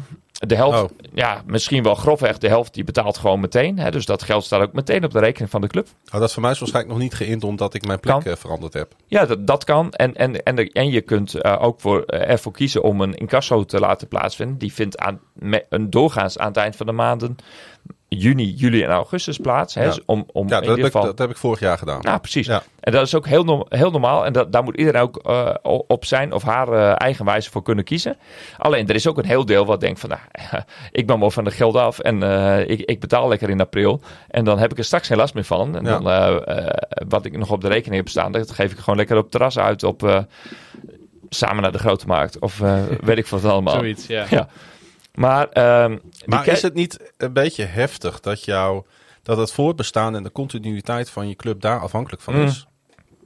Dat is het ook niet. Ik, ik geef even één, één eh, zaak aan van hè, een, een, een groot, grote inkomstenbron van de club. Dat, dat zijn de seizoenkaarthouders. Dat ligt heel grofweg, hè, als je over de afgelopen 15 jaar gaat, tussen de 2,5 en de 5 ton aan inkomsten. Hè, Want dat, dat, dat is de bandbreedte waar je, waar je het over hebt. Nou, daarvan heeft de helft ook al eh, mogelijk al betaald. Hè, dus dat, dat is een aardig eh, bedrag. Maar eh, een nog groter deel van de inkomsten ligt natuurlijk aan de sponsorkant. Nou, en daarvan is de, de het goede gebruik om te incasseren in ja, eind augustus of in de maand september. Dat, dat, dat heeft eh, de afgelopen jaren een beetje gefluctueerd. Omdat ook ja, de nood was niet zo hoog. Want je had nog een reserve op de bank. En je hebt gewoon een buffer opgebouwd van eh 5 tot 10 procent van de reguliere begroting. Dus je bent daar niet van afhankelijk. Dus het maakt ook niet zoveel uit wanneer je die factuurtjes eh, de deur uitstuurt. Ja, en daar komt nu wel heel erg de nadruk op te liggen. Ja, en die sponsoring. Haak in. Ja, die sponsoring. Want eh, als je op de, eh, het, de Klootjesvolk-tribune gezeten hebt de afgelopen jaren, wat de meeste mensen gedaan hebben, ehm, dan kijk je uit op de, de business-tribune. Ja. Tenminste, de zogeheten business-tribune van, van Donar aan de overkant. Ja. Ehm, ook in de volksmond wel eens de overkant genoemd, trouwens. Ehm, en die was de afgelopen jaren best wel leeg. En hoe kan dat? Nou ja, Ehm, doordat je eh, waarschijnlijk niet heel veel stoelen aan die kant verkocht hebt. En of je eh, sponsors ongeveer een beetje hetzelfde eh, eh, behoudt. Terwijl als je wil dat je begroting groeit, als je donaar bent, dan wil je dat de, het aantal sponsoren dat dat stijgt. Want daarmee, dat is de, de kortste klap om je begroting te laten groeien. Maar Ja. als je simpelweg die stoeltjes daar aan de overkant gaat tellen en hoeveel mensen daar zitten, dan groeit de sponsoring niet bij Donar. Nee, waar je in Den Bosch, denk ik, optisch eh, het idee had dat de sponsorkant aan het groeien was en de publiekskant aan het, eh, eh, Ja. aan het eh, verminderen was, zou je bij ons kunnen zeggen dat de publiekskant aan, het, eh, aan, aan, aan een groei bezig was en de sponsorkant aan een daling. Ja, en ehm, daar hebben we niet eh, concrete cijfers van, want we hebben het jaarverslag van afgelopen jaar niet. Ehm, en die dus trouwens, die van Heroes Den Bosch ook nog niet, maar die, Die is wel, die is wel niet. onderweg. Maar die is wel onderweg, want eh, als je de, de jaarverslagen van, dat is ook nog een leuk zijpaadje, de jaarverslagen van Heroes wil zien, dan eh, moet je even bij de KVK naar de Bovano BV. Eh, en Waar je ook je centjes aan overmaakt als je daar een kaartje bestelt. Ja, En daar kun je gewoon voor 4,50 euro eh dit jaarverslag Daar weet ik heel goed. van opvragen. Mag ik nog een eh, ontboezeming doen? Oh, dat mag. dat eh, van de privérekening van Bas Kammerga in het eh, seizoen 2022, 2023 een veelvoud van het bedrag van wat ik aan donor heb overgemaakt. Naar de Bovano BV ja, gegaan. Dus maar niet ja. alleen naar Bovana BV. Maar Ook naar Leiden. Ja, naar Leiden. Daar kun je Dus- overigens niets van vinden. Ook niet bij de Kamer. Het is niet duidelijk welke eh, bestuursstructuur daar eh, achter zit. Waarschijnlijk valt het gewoon onder BS Leiden. Wat Nee, ik eh, denk ook de amateurclub is. Stichting La La La Leiden. Stichting La La La Leiden. Maar dat kun je, dat heb ik nog, die heb ik nog niet gevonden dat ik zeker weet dat dat de goede is bij de KVK. Nou, nou snijden we sowieso een punt aan waar ik het niet al te lang over wil hebben. Ik heb natuurlijk wel eens wat geroepen in deze podcast Oh. over eh, bepaalde bestuursclub, financiële structuren en ja. dan, dan Ja. In, in België. ja. Want eh, als je kijkt naar wat bijvoorbeeld een club als ehm, eh, Mechelen Mhm. eh, neerzet op het veld. En als je kijkt naar wat zij, eh, eh, ja, wat, wat zij aan, nou ja, wat ze op de tribune hebben zitten, dan vraag ik mij dus heel hard op af of dat kan. ja. En hoe dat in vredesnaam geregeld is. Eh, er, er, is wel, er zit wel een soort van Napolitaanse sfeer rond die hele Binex League.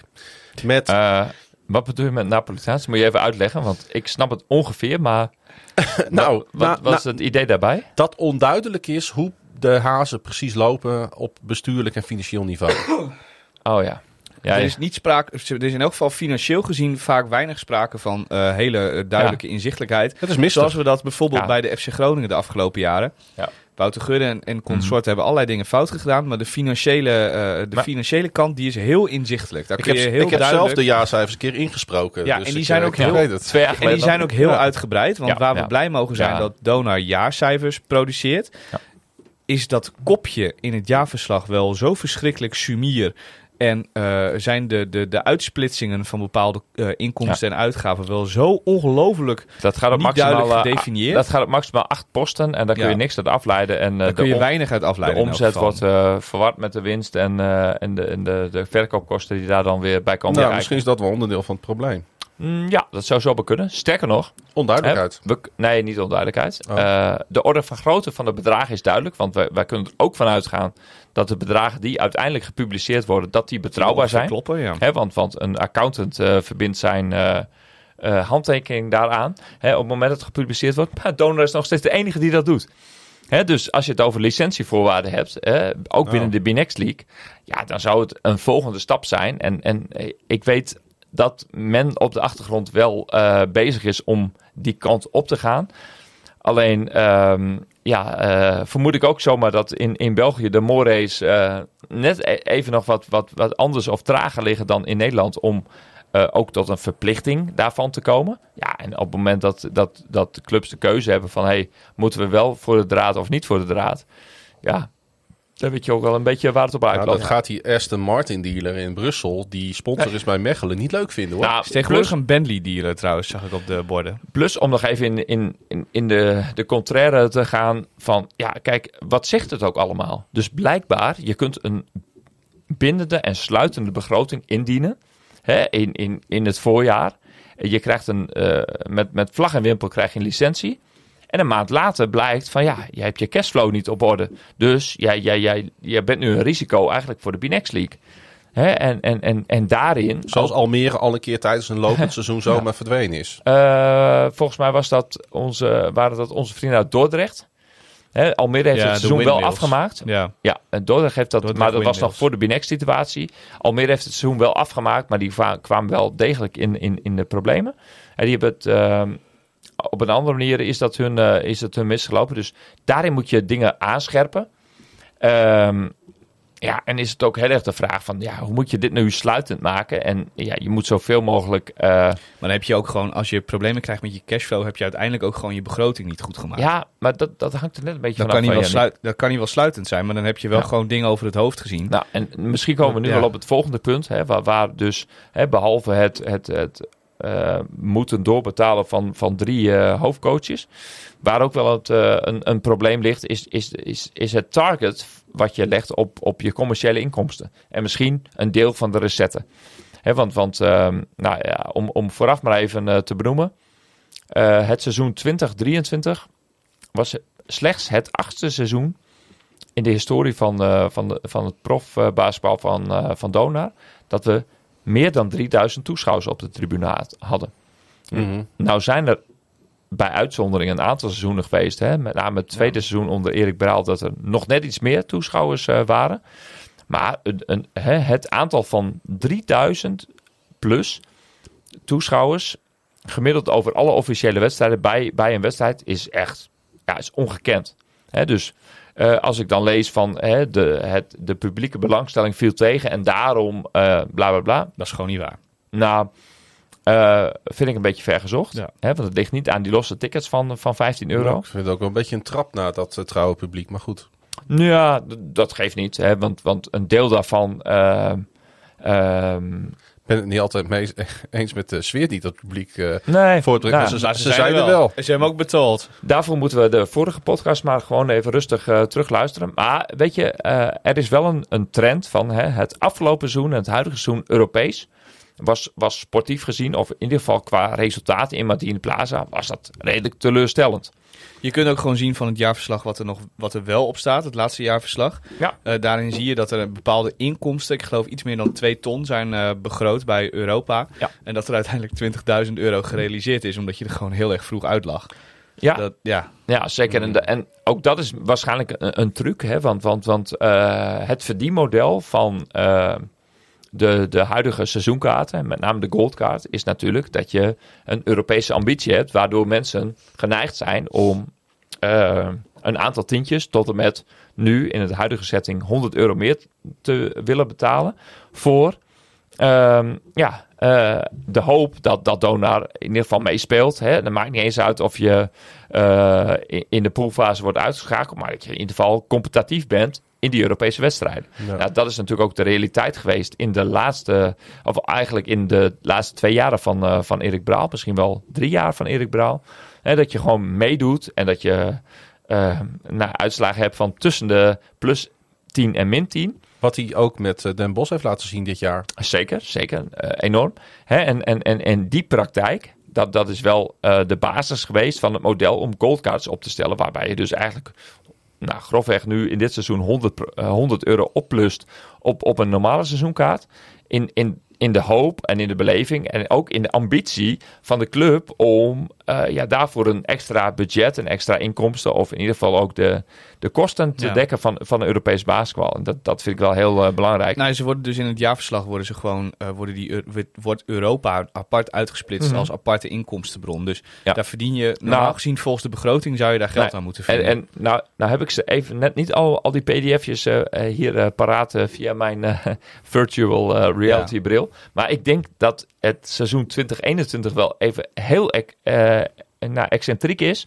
Omdat we natuurlijk eh, toen een seizoen hadden dat we geen eh, toeschouwers bij de, bij de wedstrijden konden Nee, hebben. klopt. Maar Ja. eh, dan nog, eh, als je dan kijkt naar wat er begroot is aan inkomsten, kun je wel wat zeggen over wat een club verwacht ergens uit te halen. Tuurlijk. Dat hoeft niet altijd te betekenen dat je dat er ook uithaalt. Eh, daar Nee. kunnen allerlei redenen voor zijn. Nee. In coronatijd konden allerlei In redenen coronatijd hebben, heeft, dat eh, heeft. Donor bijvoorbeeld eh, vier wedstrijden helemaal zonder publiek gespeeld. En in, maar goed, in een regulier seizoen kun je zeggen van hè, tijdens een, een Europese wedstrijd kun je dat bedrag wat je eh, aan inkomsten aan, aan Ja. Goldcast hebt daarover eh naar afslaan. En, en ook de, hè, de, de, de seizoenkaarten plus Europees, hè, Ja. dat je per Europese wedstrijd betaalt. Ja, dat is ook een mooi potje om, om die ambitie eh, waar te kunnen ja, maken. En, maar daarom is ook die hele die, die corona-regel in het persbericht ook zo raar. Want wat ik zeg, je kunt, dit is geen coronaseizoen meer. Dus je kunt Nee. nu gewoon een normale begroting maken. En eh, aangezien de supporters er gewoon waren, kun je die recetten gewoon heel duidelijk Maar, maar, begroten. maar, maar laat Ja, ik even ja. wat, wat, eh, wat meer to the point dan deze vraag gewoon op tafel leggen. Waar, is, waar is het nou misgegaan? Nou, eh, Wat is de grote factor geweest? Nou, ik denk nog steeds. Hè, ehm, en dan wil ik straks nog even terugkomen op dat corona-verhaal. Ik denk het doorbetalen van trainers dat denk ik ook. die ontslagen zijn. Dat is, dat is één. Eh, Dat daarnaast is wel wat, een van de hoofdfactoren ook. ja, moet ik zeggen. daarnaast wat. Wat- dan, dan hebben we het zeker over twee ton hè, bij elkaar opgeteld wel. nee, Nou, nog niet eens, nog niet eens. Nee, nee, nee. Laten we Eh, zeggen anderhalve ton. Ja, Oké. Dat zou kunnen, maximaal. Eh, daarnaast, ehm, wat Jannes in zijn perspraatje aan de Dagblad en RTV Noord ook heeft aangegeven van... hey, eh, we hebben gewoon te ruim begroot. Hè? Er is een commercieel target wat overduidelijk niet gehaald is. Ja, dat, is ook een heel groot punt. Dat kan, maar dat is wel eh, relatief gezien wanbeleid. Want je probeert juist aan de Mm. inkomstenkant altijd een beetje te begroten op een manier Zeker. dat je kijkt van oké, het moet wel enigszins eh, haalbaar zijn. Want anders kunnen we gewoon simpelweg niet, eh, Absoluut, niet goed rekenen. Maar als je het mantra hebt hè, vanuit het merkmanifest dat je elk jaar 5% wil groeien, hè, dan kun je altijd weer teruggrijpen op het vorige seizoen, wat dan al dan niet regulier is verlopen, maar waarin je toch hè, met elkaar eh, dat hebt Ja. vastgesteld om daarop voor te grijpen. Terwijl, nou, als je met gezond verstand eh, nadenkt, ehm, nou, kun je bedenken van, hey, is, is dat nou wel zo realistisch om te verwachten dat je zowel commercieel als qua publiekskant 5% gaat Is- groeien? Is dat niet een beetje ook een ziekte van de tijd? Dat we alleen maar eh gespitst zijn op financiële Ja. Eh, ja, dat is het. In plaats, dat is van, ook- in plaats van stabiliteit? Dat is ook waar ik vind dat je beleidsmatig gewoon een enorme fout gemaakt hebt. Want kennelijk stel je jezelf commerciële targets die niet haalbaar zijn. En Mhm. die zo in zo dergelijke mate niet haalbaar zijn. ehm, dat je daar aan de kostenkant mee in de problemen komt. Omdat je gewoon geld begroot hebt ehm, wat er niet is. Ja. Dus ja. Ik, ik heb in eh, het seizoen 2005, 2006 powerpo- powerpoints gezien van eh, ja, doorgroeimogelijkheden naar 3, 3,5, 4 miljoen. Hè? En, en, en ehm, weet je, ja, ik, er wordt altijd gezegd van eh, stilstand is eh, achteruitgang. Ja, ben, Nou, ben ik het per definitie niet mee eens. Nee, maar ik, goed. ik, ik ben altijd meer van, de, van de, het adagium van stilstand is eh, stabiliteit. Ja. Maar goed, dat, dat is een beetje een semantische kwestie die we nu gaan maken. Nou zijn wij alle drie, eh, weet Ja. ik, niet per se liberale jongens. Dus dat eh, verbaast mij ook niet. Dat wij daar iets nee. anders naar kijken. Ik hang, nou ja, ik, Jannik ben- is volgens mij een enorme liberale Ik jongen. ben wel liberaal Ja. ingesteld, maar Ja. ook weer niet zo dat, je, dat ik per se vind dat je altijd maar vooruit moet. Want Nee. dat is iets anders. Dan ben je heel, heel progressief. Maar nog even terug te komen, want daar had ik je beloofd om nog even terug te komen op die andere coronamaatregel. Ja. Ehm, ik denk 25 of 26 mei, dus dat, dat is nog niet heel lang geleden. Een aantal eh, weken geleden nu, is eh, bekend geworden eh, wat voor bedrag Donar aan stikgelden. Nou, dat moet ik even uitleggen. Dat zijn bedragen die eh Donar heeft eh, gekregen omdat wij in het seizoen 21-22 wedstrijden hebben georganiseerd die ofwel zonder publiek of met zeer beperkt, publiek eh, zijn gespeeld. En eh, daar is dus een eh, flink bedrag toegekend. Ehm, nou, is het, nou de praktijk dat, dat donor heeft toegezegd, en dat is ook een beetje de insteek van dit bedrag, hè, dat ehm, de inkomsten daaruit, of, of in ieder geval het bedrag wat wordt uitgekeerd aan de club, ja, dat wordt omgeslagen aan de supporters en supporters, oh, supporters en sponsors van de club, die niet bij die wedstrijden aanwezig konden zijn, terwijl ze wel een seizoenkaart hadden of een businesscard voor die wedstrijd. Oké.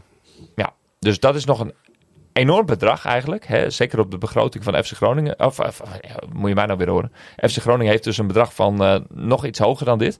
Maar Donor heeft dus een bedrag van 2 ton eh, aan, aan, aan dit soort stikgelden. Ja. En daar is ooit de toezegging gedaan dat het hoofdelijk wordt omgeslagen aan sponsors of supporters. Ehm, nou, een van de vragen die wij eh, afgelopen week aan de club hebben gesteld, eh, die hangt hiermee samen. En, en nou, wij weten het ook nog niet. En mogelijk weet de club dat ook nog niet. En bovendien is het nog niet precies bekend, waarschijnlijk wanneer dit bedrag op de rekening Maar, of, van... eh, maar, of, van maar of dat zo is, weten we niet. Want de club heeft even heel zwart-wit Mhm. gesteld, geweigerd om antwoord op die vragen te geven. Tot op dit moment. Ja, de club heeft in ieder geval voor gekozen om tot deze podcast niet te antwoorden op deze vragen, maar houdt wel de optie open om Ik zeg ook heel bewust Ja. tot op dit ja, moment. Ja, ja, precies. Ja, heel goed. Ja, zo, zo is het ook nog steeds. En laten we hopen dat dat ook zo blijft. Want eh, volgens mij is er ook geen enkele twijfel over dat wij, eh, nou ja, in ieder geval de horen en beter horen eh, willen toepassen. Eh, dit is een van die openstaande vragen van, hey, hoe gaat de club nou om met deze regeling? Want, oké, die toezegging ligt er vanuit het verleden, vanuit het moment dat ook sup- supporters hun seizoenkaart aanschaften in de wetenschap van, nou, misschien kunnen we er wel of niet bij zijn. Dat was een eh, overheidsmaatregel om eh, in ieder geval de, de, nou ja, ook alweer die beroemde cashflow op gang te houden. Eh, en, en, en voor sponsors om gewoon te weten van, hey, als je je geld in de club steekt, misschien krijg je er later nog wel een terug. x bedrag eh, wat voor terug. Ja, ik zou denken, zonder enige verdere kennis van zaken, van jongens, maak daar nou even gebruik, schuine steek misbruik van om, om dat geld uit de markt te halen. En eh, ja, voor de mensen die het echt heel hard nodig hebben, eh, die, die zouden de aanvraag kunnen doen van ik wil dat geld graag terug, want het zijn voor mij gederfde inkomsten. En ik kan het echt niet anders. Ik heb dat, ik heb dat hartstikke nodig. Maar het zou zomaar kunnen dat eh, de helft of meer van deze groep zegt van ja jongens, als, dit nou, als we dit nou bij de club kunnen laten, dan maken we het probleem voor het volgende seizoen een stukje kleiner. En de kans dat, eh, dat de sportieve prestaties eh, van, de, van Donor hoger zijn, eh, een stuk groter. Zou ik ook zeker doen. Eh, wel als kleine kanttekening daarbij dat eh, dat geld in principe dus begroot was om terug te geven aan sponsoren en eh, eh, supporters. Dus Ja. dat, dat, en dat, dat als je dus gewoon het een- wanbeleid niet weg. Nee, Nee, dus dat, nee. als je gewoon een normale begroting gemaakt had, was dat niet nodig geweest. En had Nee. je dat geld gewoon kunnen gebruiken waar het Zeker. voor bedoeld was. Nou, dat, dat, en ook daar. Dan had je alsnog die vraag kunnen ja, neerleggen. nou, sterker nog, Was je er Eh, nog sterker van geworden als club? Ja, daar zitten twee eh, oormerken bij natuurlijk. Hè, van, van moet je de- dit gel- eventuele geld en dat geld straks, hè, daar gaan we het straks nog even over hebben. Van wat voor oplossingen kunnen wij nou als podcast of als, als, als, als eh, nou ja, bedweters of als supporters Ja. aan de club eh, toekennen? Komen we zeker nog even op terug, want dat is gewoon een belangrijke vraag. Ik Ja. ga eens even terug naar het persbericht. Alright. Want eh, we Oh ja, moeten... we zijn alweer een half uur afgedwaald. Nou ja, dat geeft niet, want dat is logisch. Maar we komen aan bij het laatste deel van het eh, persbericht. Oh ja. Ehm, hierdoor zijn wij in een situatie terechtgekomen waarin we de tering naar de nering moeten zetten. Heel mooi om de continuïteit van de club eh, te waarborgen. Nou, dat vond ik eigenlijk de engste zin uit het hele bericht. Ja, Want dat impliceert ergens in de verte dat, het ook, dat de club zou kunnen omvallen. Ik vind tering een eh, hartstikke mooi woord. ik, ja. ik heb dat met nering. Maar ehm, dat impliceert dat inderdaad Ja. wel. Ik, Ja. heb, ik heb dat met continuïteit. Ja, Dat, Oh, dat vind, continuïteit. ja, dat vind ik Ja. namelijk nog veel fijner. Ik vind überhaupt het woord continu wel lekker. Maar hey, ehm, dat impliceert inderdaad dat de club eh, een Radio. beetje eh, balanceert op het... eh, Radio continu. Ja, precies. Ja, precies. Ja. Op het eh, randje van, eh, van de afgrond. Mhm. Ehm, eh, Daar, hoe, eh, hoe omschreef ik dat nou? Oké, Oh ja, ik zei tegen mijn moeder: het is een beetje, eh, het voelt een beetje alsof je op de rand van een ravijn staat en als de wind uit de verkeerde hoek komt, dan val Ja. je erin. Precies. Ehm, zo klinkt het een beetje. Ja. maar, aan, aan de rand van de afgrond maar gelukkig groeien de mooiste bloemen. Maar, maar gelukkig Oh. gaan ze samen met de Raad van Toezicht. En dit Ja. is eh, enig cynisme, want we hebben net Dus geconstateerd. diezelfde raad van toezicht die eerder dus niet functioneert. Juist, eh, eh, buigen we ons over de financiële huishouding en nemen we daarover besluiten. Nou, ik vrees dat dat eenrichtingsverkeer wordt. Ook brengen we momenteel in kaart welke keuzes we als bestuur moeten maken om de komende jaren basketbal op het hoogste niveau in Groningen te behouden. Ehm, ehm, bla bla bla. Ja. Ehm, Oké, dit allemaal wetende. Wat zegt dit over de toekomst van, van dit donar eh, voor jou? Eh, Ook sportief natuurlijk. Nou, wat ik in elk geval Ervan uitgaande dat, dat we deze zomer dus niet ophouden te bestaan. Nee, dat, daar, laten we daar even mee beginnen inderdaad. Wat dat verder zegt, eh, wat ik in elk geval begrepen heb... is dat de club er alles aan wil doen om het spelersbudget en de spelersbegroting ongeveer op orde te houden. Ehm, of in elk geval niet te veel te laten inkrimpen. Ehm, Nou. wat ik een heel nobel, nou, wat ik, ik- een heel nobel streven vind. Ik heb toch, als je toch naar het, eh, vraag het dat ar- artikel in het dagblad kijkt, Ja. eh, Ja. is dat wel zo? Nou, ja, ja en nee. Kijk, ehm zeg ik even als advocaat de van de duivel. Draco Pasalic, onze, onze TD, die moet op pad om met een, eenzelfde spelersbudget of een soortgelijk spelersbudget net één of twee minder spelers binnen te halen dan eh, gehoopt. Of althans, daar heeft hij ook alle vrijheid in. Want ehm, sinds deze week is ook het budget vastgesteld voor het komende seizoen. Oké. Daar heb ik bevest- bevestiging eh, van gekregen. dus dat hij kan, ook aan de slag. uitgegeven worden in principe. Hij, hij kan aan de slag. En of hij voor dat bedrag wat hij heeft gekregen, en daar is in dat, in dat persgesprek eh, is, is, is een percentage van 20% van het spelersbudget genoemd. Ja, hoe hij dat in wil vullen, wil hij eh 100%. Wacht even hoor, daar is een percentage. Deze Ja. zin moet je even herhalen. ja, Janne Stokroos die heeft daar een percentage in genoemd van hey, dat, misschien gaat het spelersbudget 20% omlaag. Oké. Nou ja, dan kun je uitleggen van hey, even grofweg hè, van, van 10 spelers naar eh 8 spelers is ook 20%. ja. Heb je hem? ja, ja. Ja, heel goed. Of je geeft alle spelers 20% minder. Nou, dat, dat zou niet handig zijn, want dan ga je ook in kwaliteit achteruit als je naar de marktwerking eh, kijkt. Dus, Dus, misschien... jij, dus, dus jij, jij zegt nu eigenlijk de, de, de, de uitkomst die het meest logisch sportief Mhm. is, is dat we met een kleinere rotatie gaan spelen. Nou, en, en dat is ook iets wat, wat, wat Janne Stokroos dus eh debiteert in, in, in zo'n perspraatje van... hey, nou, dit is nu de heilige graal. Nou, zo stond het ook ongeveer in de krant. Alleen, dat is absoluut niet zoals hij het bedoeld heeft. Want eh, dit is alleen de praktische situatie voor het huidige seizoen. Omdat we nou eenmaal in de shit zitten. En de komende weken of maanden zal blijken van... hey, wat voor regelingen kunnen we treffen met crediteuren? Dus kunnen we meer eh, gespreid eh, betalen, hè, de, Mhm. de dingen die we nog moeten betalen aan X of Y? Of kunnen we er zelfs voor zorgen dat we in juni en juli eh, nog, nog extra cash op, op de rekening kunnen krijgen? Nou, en dat zou betekenen, als daar een bepaald spaarpotje ontstaat of een crowdfunding, ja, dat Drago nog op pad kan voor bij wijze van spreken, een negende en een tiende speler in de, in de rotatie. Maar alles is erop gericht om nu een competitieve eh, selectie, eh, roster samen te stellen. eh, die niet zo breed is als afgelopen seizoen, maar kwalitatief minimaal op hetzelfde niveau. En daar ligt uiteindelijk ook een heel belangrijk punt. Want als, als profsportorganisatie, ehm, waar, waar zit je kapitaal? Dat moet op het veld staan. Want dat is uiteindelijk hetgene. Sportieve resultaten en eh, een, een, een goede ploeg, dat levert je uiteindelijk geld op. Dat is de reden dat Ja. mensen een seizoenkaart bij je kopen en dat ze je geld betalen. Ja, Ben Dus ik helemaal met je eens. Dat is het laatste waar je moet snijden. iemand die het daar niet helemaal mee eens is, is eh, Glenn Pinas. ja vriend van de Eh, show. Die eh Net inderdaad als alle andere vrienden van de show. bij ons te gast is geweest. Ja. Eh, en een hele fijne man om mee te spreken. Alleen hij zegt, als Dona verstandig is, zetten ze nu een paar stappen terug en bouwen ze alles weer rustig op. Het is daarnaast belangrijk om geen onrealistische verwachtingen bij het publiek te creëren. Nou, ik denk dat die tweede zin, dat we daar wel achter kunnen staan.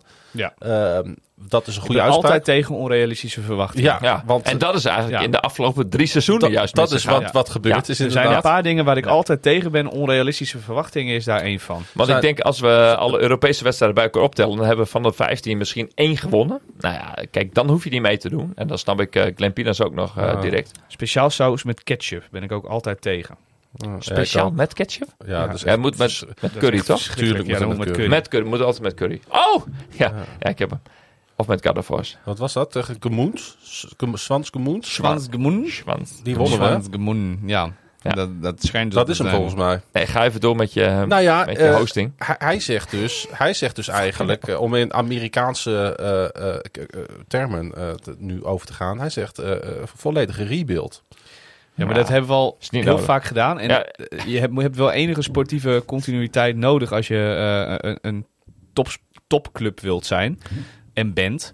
Ehm, want op het moment dat jij echt ook financieel in die rebuild gaat en op het spelersbudget gaat, eh, heel erg gaat bezuinigen. ehm, dat is één niet nodig, maar daar kom ik zo meteen wel even op. En twee, eh zorg dat er gewoon voor dat je zaal waarschijnlijk leegloopt. En dat je financieel aan de Ja. inkomstenkant Nou, jij, ook heel veel jij, verliest. jij zegt dat is niet nodig, pak hem eens door. Wa- waarom niet? Nou, in de, eh, het is het is dus een beetje raar vormgegeven wat Sumire jaarverslag, wat er elk jaar verschijnt, is een eh, kostenpost voor de club eh, en die heet overhead. En overhead moet je denken aan de kantoorfuncties bij Donar, de salarissen van bestuursleden, van mensen die bij de club werken op kantoor. Ehm, met andere woorden, in de organisatie. Ja. En daar heb je ongeveer, in het laatst bekende jaarverslag, ongeveer 500.000 euro staat daarbij. Ja. Dat zou de eerste post zijn waarvan ik vind dat je erin in zou kunnen en zou moeten gaan snijden. Dat, dat vind ik. Want ik snap dat de organisatorische kans dat dat eh, belangrijk is, omdat dat ervoor zorgt dat we allerlei hele eh, flitsende eh, Instagram-filmpjes en weet ik veel wat allemaal te zien krijgen op het moment dat we een, een, een speler aangekondigd hebben. Dat zorgt ervoor dat onze livestream de beste is van het ganse B-Next-landschap. Donut TV. Dona TV, dat soort dingen. Ehm, maar als je nou puur kijkt naar de sportieve kant en je wilt graag dat je op hetzelfde niveau met hetzelfde spelersbudget door kan.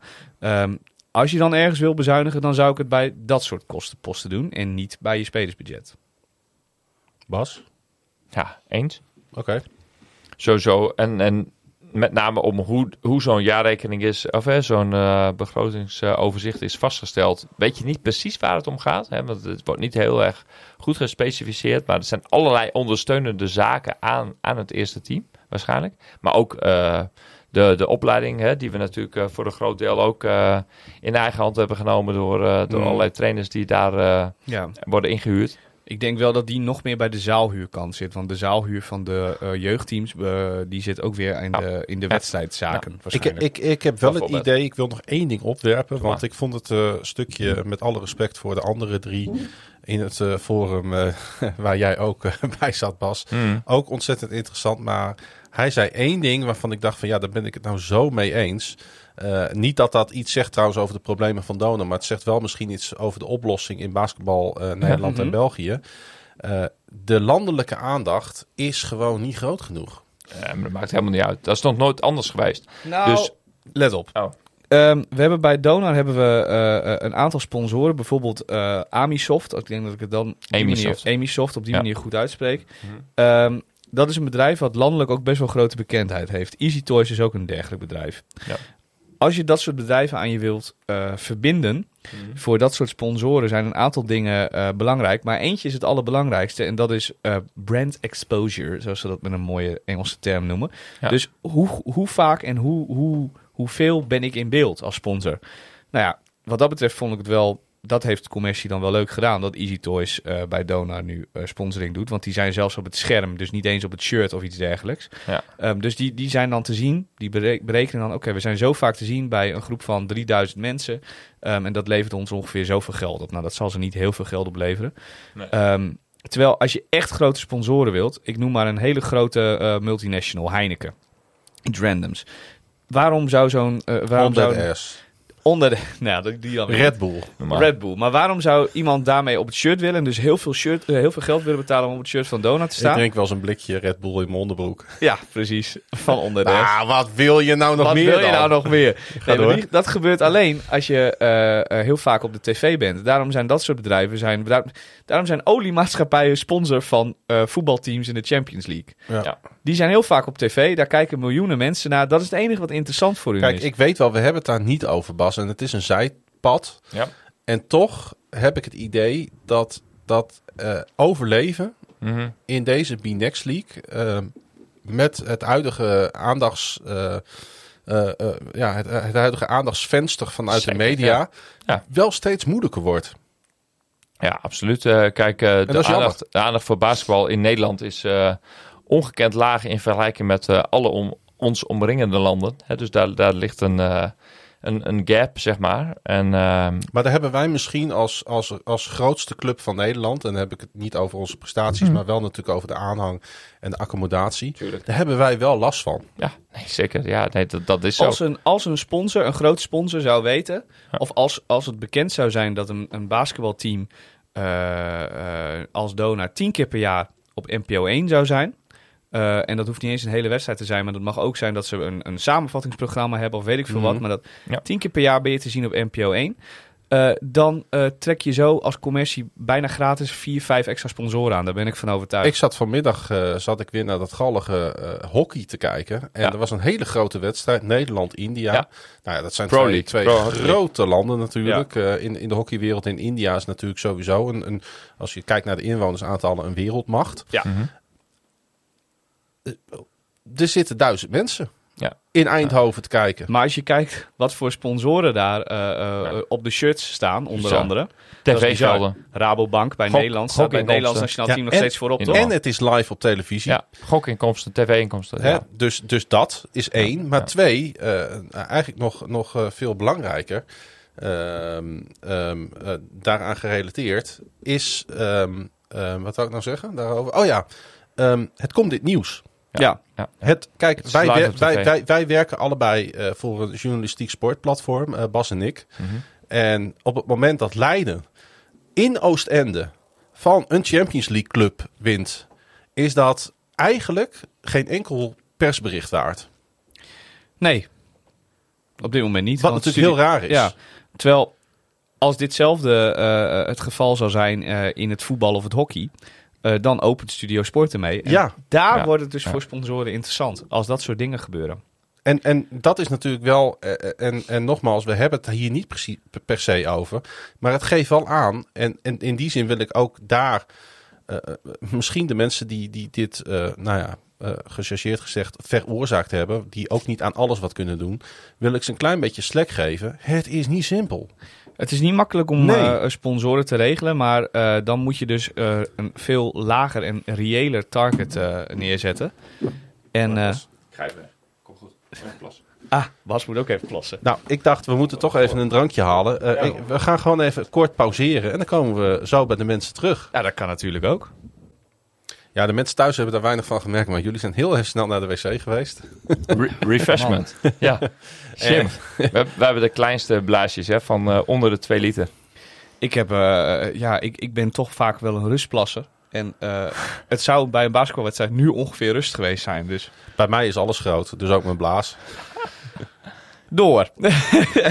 Doe maar. Eh, eh, eh, we laten dat onderwerp verder even rusten. Maar het is wel interessant, omdat ik vind dat het in het, in het, in het grotere geheel Mhm. speelt absoluut die, die plek zeg maar, van de basketbalsport binnen de topsportwereld. En de plek van het basketbal binnen het medialandschap een, een grote rol. Als het gaat om in hoeverre zit er groei in deze club. In hoeverre kunnen we daar wat aan hebben Ja. als club en Ja. als supporters. Zeker. Eh, is, is absoluut interessant om tijdens de zomer misschien nog eens een keer weer op terug te komen. Ehm, maar als we dan, we, gaan, we willen nu eh, toch ook een beetje vooruit gaan kijken. Eh, maar ook nog een beetje terug. Nou, wat is er nou exact allemaal gebeurd en hoe heeft het kunnen leiden tot? En, en, en welke beslissingen zijn er genomen? En ja, wie daar dan precies verantwoordelijk voor is. En eh, dat kunnen de mensen thuis denk ik ook wel een heel klein beetje invullen. Ik hoop het. Die vraag gaan we nog trouwens nog wel even op terugkomen. Want eh, we kunnen daar eh, in alle eerlijkheid natuurlijk vragen over opwerpen nog. Maar ik wou nog eens even terug naar een, naar een speler van afgelopen seizoen. Stef. Nou ja, inderdaad. heb je goed geraden, Yannick. Stefan Branch. Die Ja. is natuurlijk in allerijl vlak voor de transfer deadline nog naar Groningen gehaald. Ja. Eh, het is geen geheim, want dat hebben we toen ook al in de podcast benoemd natuurlijk, dat dat met sponsorgeld, met extern geld, eh, vanuit de club bezien, tot stand gekomen is. Ja. Eh, wat kunnen we daar nu, als we de wetende wat er allemaal gebeurd is, nog over zeggen? Nou, dat het in elk, fijn, ook, in elk geval fijn was dat het extern geld was en niet je eigen geld. Ehm, het enige wat daar eh, ehm, nog wel dan grappig is om je even erbij te bedenken. Als jij extern geld nodig hebt om een speler aan te trekken, dan kun je het dus eigenlijk niet betalen. Dan is eigenlijk het geld op.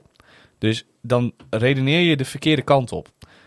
In de zin van, je haalt een speler voor een x bedrag wat je niet hebt. Ehm, ja, hoe, hoe moet ik dat uitleggen? Je koopt ook niet een, een, een derde auto omdat je eh, vindt dat je nog een snellere auto nodig hebt, terwijl je niet het geld hebt om die auto te kopen. Je had spelers, daarmee had je het in principe het prima het seizoen mee kunnen uitspelen. Eh, maar omdat je eh, zo gefocust was en zo in de, in de eh, paniekmodus zat van we moeten wel meedoen om dat kampioenschap, was het nodig om nog een hele dure extra kracht erbij eh, bij te halen. Ja. Terwijl dat financieel gezien misschien helemaal niet zo'n heel erg goed idee was. Nee, maar Dan is het leuk dat dat door extern geld betaald is, maar je had kennelijk dus het idee, ja, we gaan nog geld uitgeven wat er niet is. Moeten we wel eerlijk zijn, wij eh, zijn er misschien ook niet helemaal scherp op geweest toen. Want wij waren op zich best wel blij toen met de komst van eh Branch. En wij hebben daar eigenlijk ook niet echt vraagtekens bij gezet van... eh, hadden we dat nou wel moeten doen? Of wat zijn de financiële consequenties Nee, daarvan? ja, zeker niet. De financiële consequenties zijn ook louter positief geweest.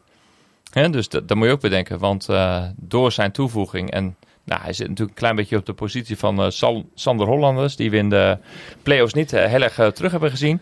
Nee. Ehm, ja, daar heeft hij een impuls gehad voor de selectie. En ehm, ja, misschien kun je zeggen van eh, heeft Donald daardoor wel de finale gehaald. Nou ja, dat betekent... Nou, eh, misschien hebben we ook wel door hem de finale verloren. eh, in de, ja, in de oh, maar dan heeft het ook geld Ja. opgeleverd, want dan Ja. hoefde er niemand een kampioensbonus te hebben. Ja. Ja. Dus, dus in, in die zin zit er in, in, in drie opzichten, hè, twee, twee finale wedstrijden en het verliezen van de, van de absolute kampioenswedstrijd, Ja. zit er eh, gewoon een financiële bonus van nou opgeteld misschien wel eh, nou ja, over een ton. Hè, dus dat, dat, dat is wel interessant. Maar goed, daar is hij natuurlijk niet voor, eh, voor bedacht. Maar kijk, nu wij alles Maar als je daar nu even wij- op doordenkt, dan is dat Juist. eigenlijk heel raar. Ja, nu we alles een beetje Ja. zo Ja. weten. Hè? Nee, zeker. Dat is heel raar. Want als je de timeline er dan een beetje op oplegt, hè, dan is dit, dit idee nou, eind februari, begin maart ontsponnen. Ja. Laten we het zo zeggen. Hè, hij is eh, half eh, maart eh, binnengevlogen, vlak voor de, de deadline. Hè, dus daar heeft, dat heeft alles met werkvergunningen en, en, en toestanden te maken. Dus misschien eh, was er eh, eind februari al iets in de maak. Nou is natuurlijk wel de vraag interessant daarbij, Bas Mhm. en Yannick eh, en mezelf. Is hij, zou hij eh, gehaald zijn en getekend zijn op het moment dat men volledig 100% garantie had over wat hij zou kosten van eh, sponsors en extern geld? Mhm. Of hebben ze daar een gokje genomen waarbij het risico, het financiële risico Nee, wij- nog wij- wij- erger had kunnen uitpakken? Wij horen al vanaf de, vanaf de nieuwjaarsreceptie dat, dat de club eh, hè, en de commerciële afdeling met de pet rondging.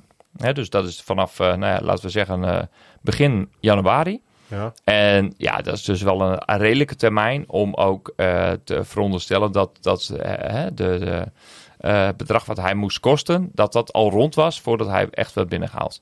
Oké. Er was een target in die zin hè, voor, voor, voor een mooi project. En ehm, ja, daar is, daar is hij binnengekomen.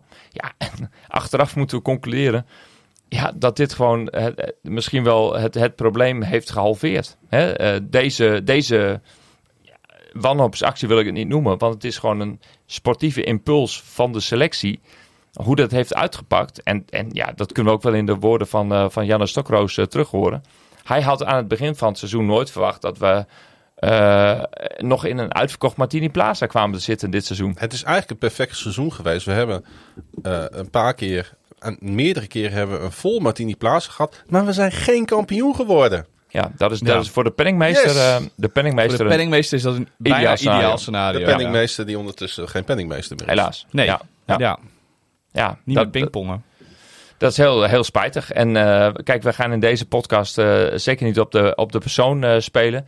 En ehm, Nee, ik benoem gewoon hoe het is. ja, nee zeker. Maar goed, we noemen nu de functionaris penningmeester. En dat kan, dat kan maar één persoon zijn. Alleen, eh, ik, ik, ik, ik vind en blijf... eh, kijk, dit is natuurlijk een gedeelde verantwoordelijkheid. Niet eens alleen van het bestuur, maar we Het hebben daar ook bestuur nog bestaat een- uit vier personen en Ja. die hebben een gezamenlijke En verantwoordelijkheid. een laag daarboven die eh, de Raad van Toezicht heet. Ja, die, die kan niet één keer per seizoen voorbij komen om te zeggen van... oh, de begroting is vastgesteld, ga er maar aan. Dat kan ook niet. Althans, dat was misschien wel de dagelijkse praktijk. Heel erg gechargeerd dit seizoen. Maar de- ook daarvan, hè, en, en, en eh, ik heb al een beetje ge- ge- aangegeven hoe dat in het verleden tot stand is gekomen. Maar we moeten in de toekomst er naartoe eh, ja, dat, dat er nog meer een hands-on mentaliteit is. Dan wel vanuit de Raad van Toezicht, of vanuit het bestuur, of vanuit de club. Waar, waarbij iemand op, op, op, op, op een bepaald aantal cijfertjes kan kijken van jongens, ja, hoe, hoe, hoe werkt dit uit voor de rest van het seizoen en het volgende seizoen? In, op, normale, in een normaal eh, eh, Kijk. bestuursopzetje Doe maar. Is het zo dat de eh, penningmeester, die gaat over de begroting, Ja. ehm, nou minimaal eens per maand, maar in een ideaal scenario eigenlijk eens per week, gewoon eh, in de bestuursvergadering met de rest van het bestuur meedeelt. Ja. Ehm, we, de begroting eh, is zo en zo opgesteld, dus we hebben dit en dit begroot voor inkomsten en uitgaven. Ehm, dit is wat er op dit moment gerealiseerd is en dat is wel of niet volgens de verwachting Precies. bla bla bla bla bla. Ja. Dat is zijn verantwoordelijkheid. Nou weet ik niet wat, of dat gebeurd is en of dat in de eh, bestuursvergaderingen allemaal daadwerkelijk op die manier, eh, op de goede manier gezegd is. Maar daar gaan we even vanuit. Nou, Want we zijn van goed vertrouwen. de, de, Maar de praktijk bij Dona is doet- zelfs dat ze dit op wekelijkse basis elke Ja, vrijdagochtend Dus doen. dat is heel goed. Ja. Maar ehm, dan heb je als je de rest van het bestuur bent en als je voorzitter bent en verantwoordelijk bent. ehm, eh, maar ook als raad van toezicht, eh, waarvan ik aanneem dat je dat ook allemaal meekrijgt. Ehm, en niet eh, met je oren eh, volgestopt met iets waardoor je niks meer hoort zit. Ehm, dan neem ik toch aan dat je dan gewoon je werk kan doen en op een gegeven moment eh, kan zeggen van... Oh, volgens mij gaat dit niet helemaal de goede kant op. Volgens mij moeten we nu op dit moment al eventjes iets doen. ehm, en ons of gewoon even aan de begroting gaan houden... of even gaan kijken waar we eventueel kunnen bezuinigen... of alvast extra geld kunnen genereren. Dit heb je natuurlijk ook bij FC Groningen een beetje gezien. Is het nou zo dat de sportieve druk bij een profclub, dat die zo groot is, Bas, dat je hier eh, eh, met elkaar eh, dus in gaat schipperen? Zou Ja. dat kunnen?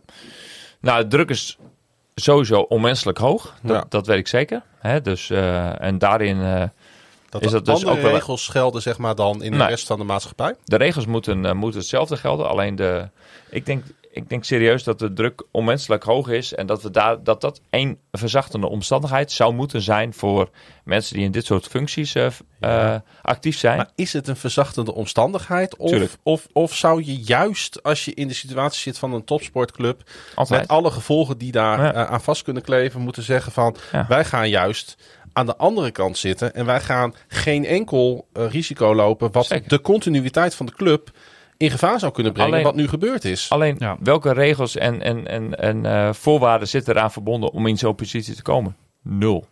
Hè, dat is hetzelfde als bij FC Groningen. In, een- in een raad van commissarissen of, of in een directie. Hè, nou, een raad van commissarissen is het gewoon, een, nou ja, eh, ik wil niet zeggen old boys network, maar daar is het gewoon een kwestie van netwerken.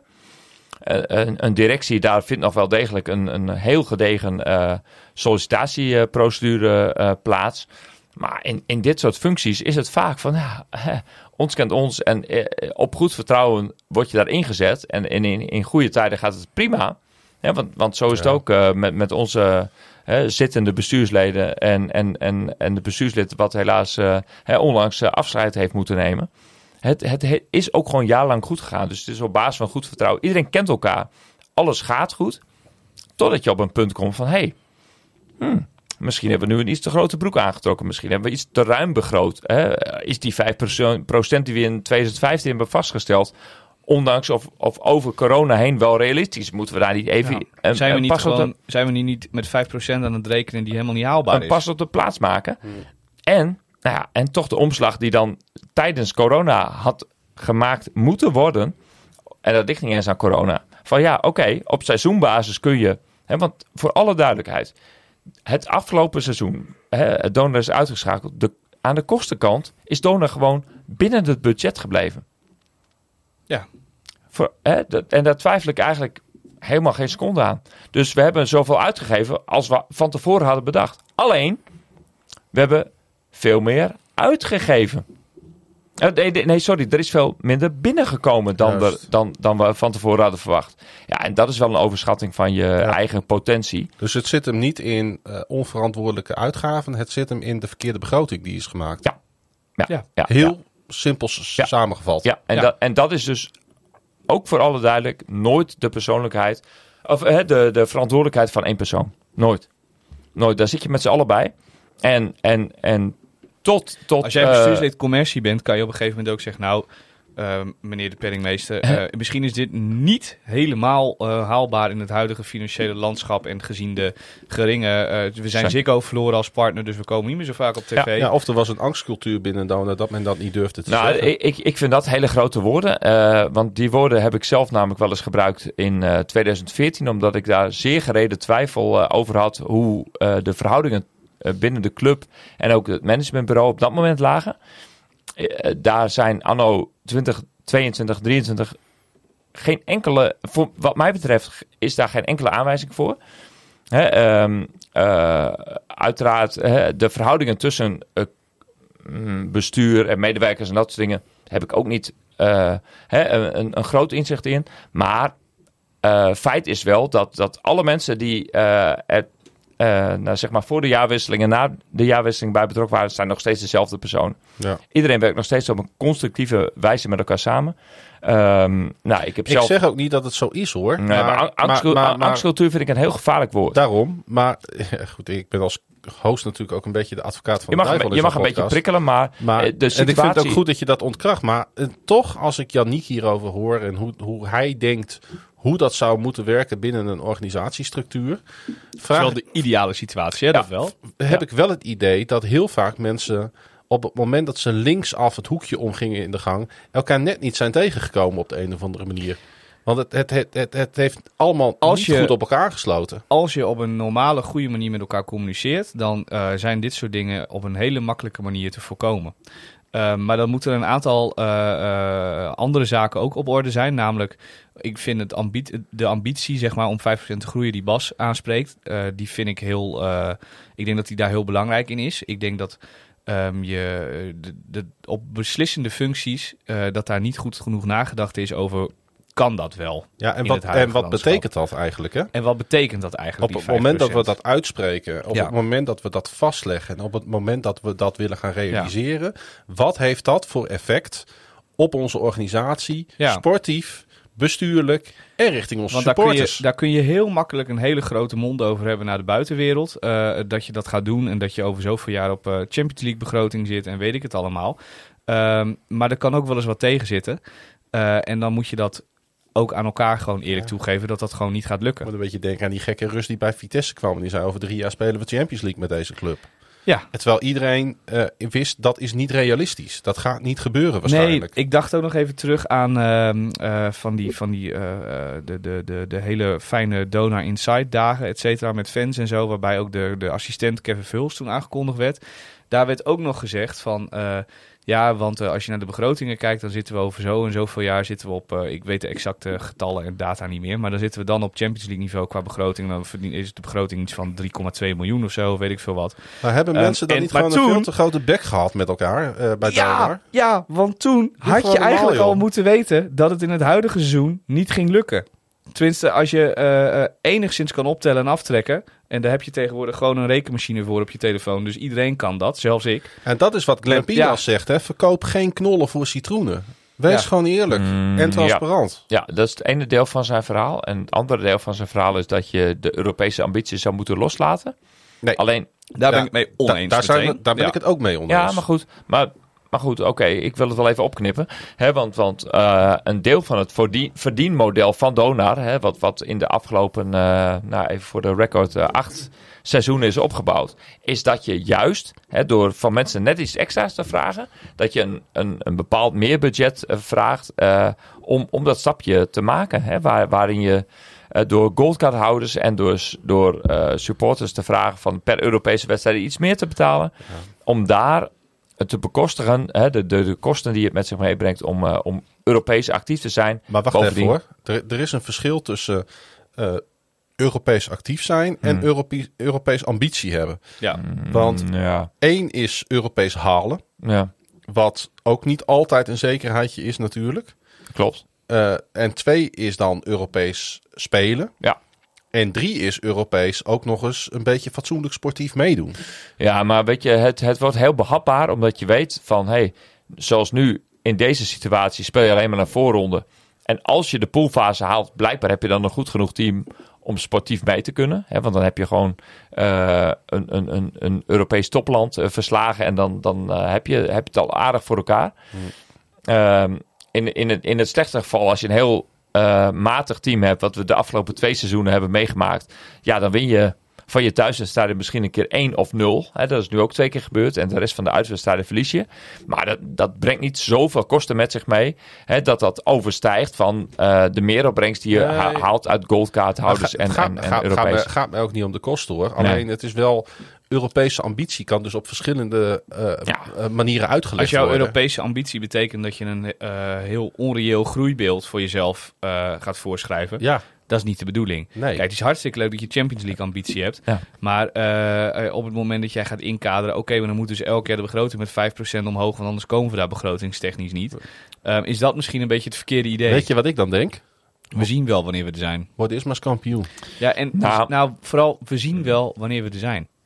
Ja. Het Nou, maakt niet zoveel uit wanneer we er zijn. Zolang je, de, je kan de ambitie wel uitspreken dat je naar Champions League niveau wilt toegroeien. Maar je plakt daar geen termijn op. Ja en nee, hè, want, want, want in de normale wereld, hè, voordat we corona hadden, eh, was die groei er op de lange termijn gewoon steeds wel te zien. Hè, tot 2020, eh, ja, eh, sterker nog, in 2018 hadden we gewoon gemiddeld 3.500 mensen op de tribune. Hè, waar we afgelopen seizoen geëindigd zijn met 31,50. Ja. Hè, dus, dus dat lag al een niveautje hoger. Sterker nog, ongeveer 10% hoger dan daarvoor. Maar dus die ook, potentie is er wel. toen waren we ook drie jaar op rij kampioen geworden of zo, geloof ik. Ja. Zeker, maar ehm, Speelt Als je ook nou- mee, hè? Dat- ja. Daarom mijn opmerking. Word eerst maar eens weer landskampioen. Ja. Absoluut, maar, maar hoe kan het dan dat andere clubs in Nederland wel eh zover kunnen gaan?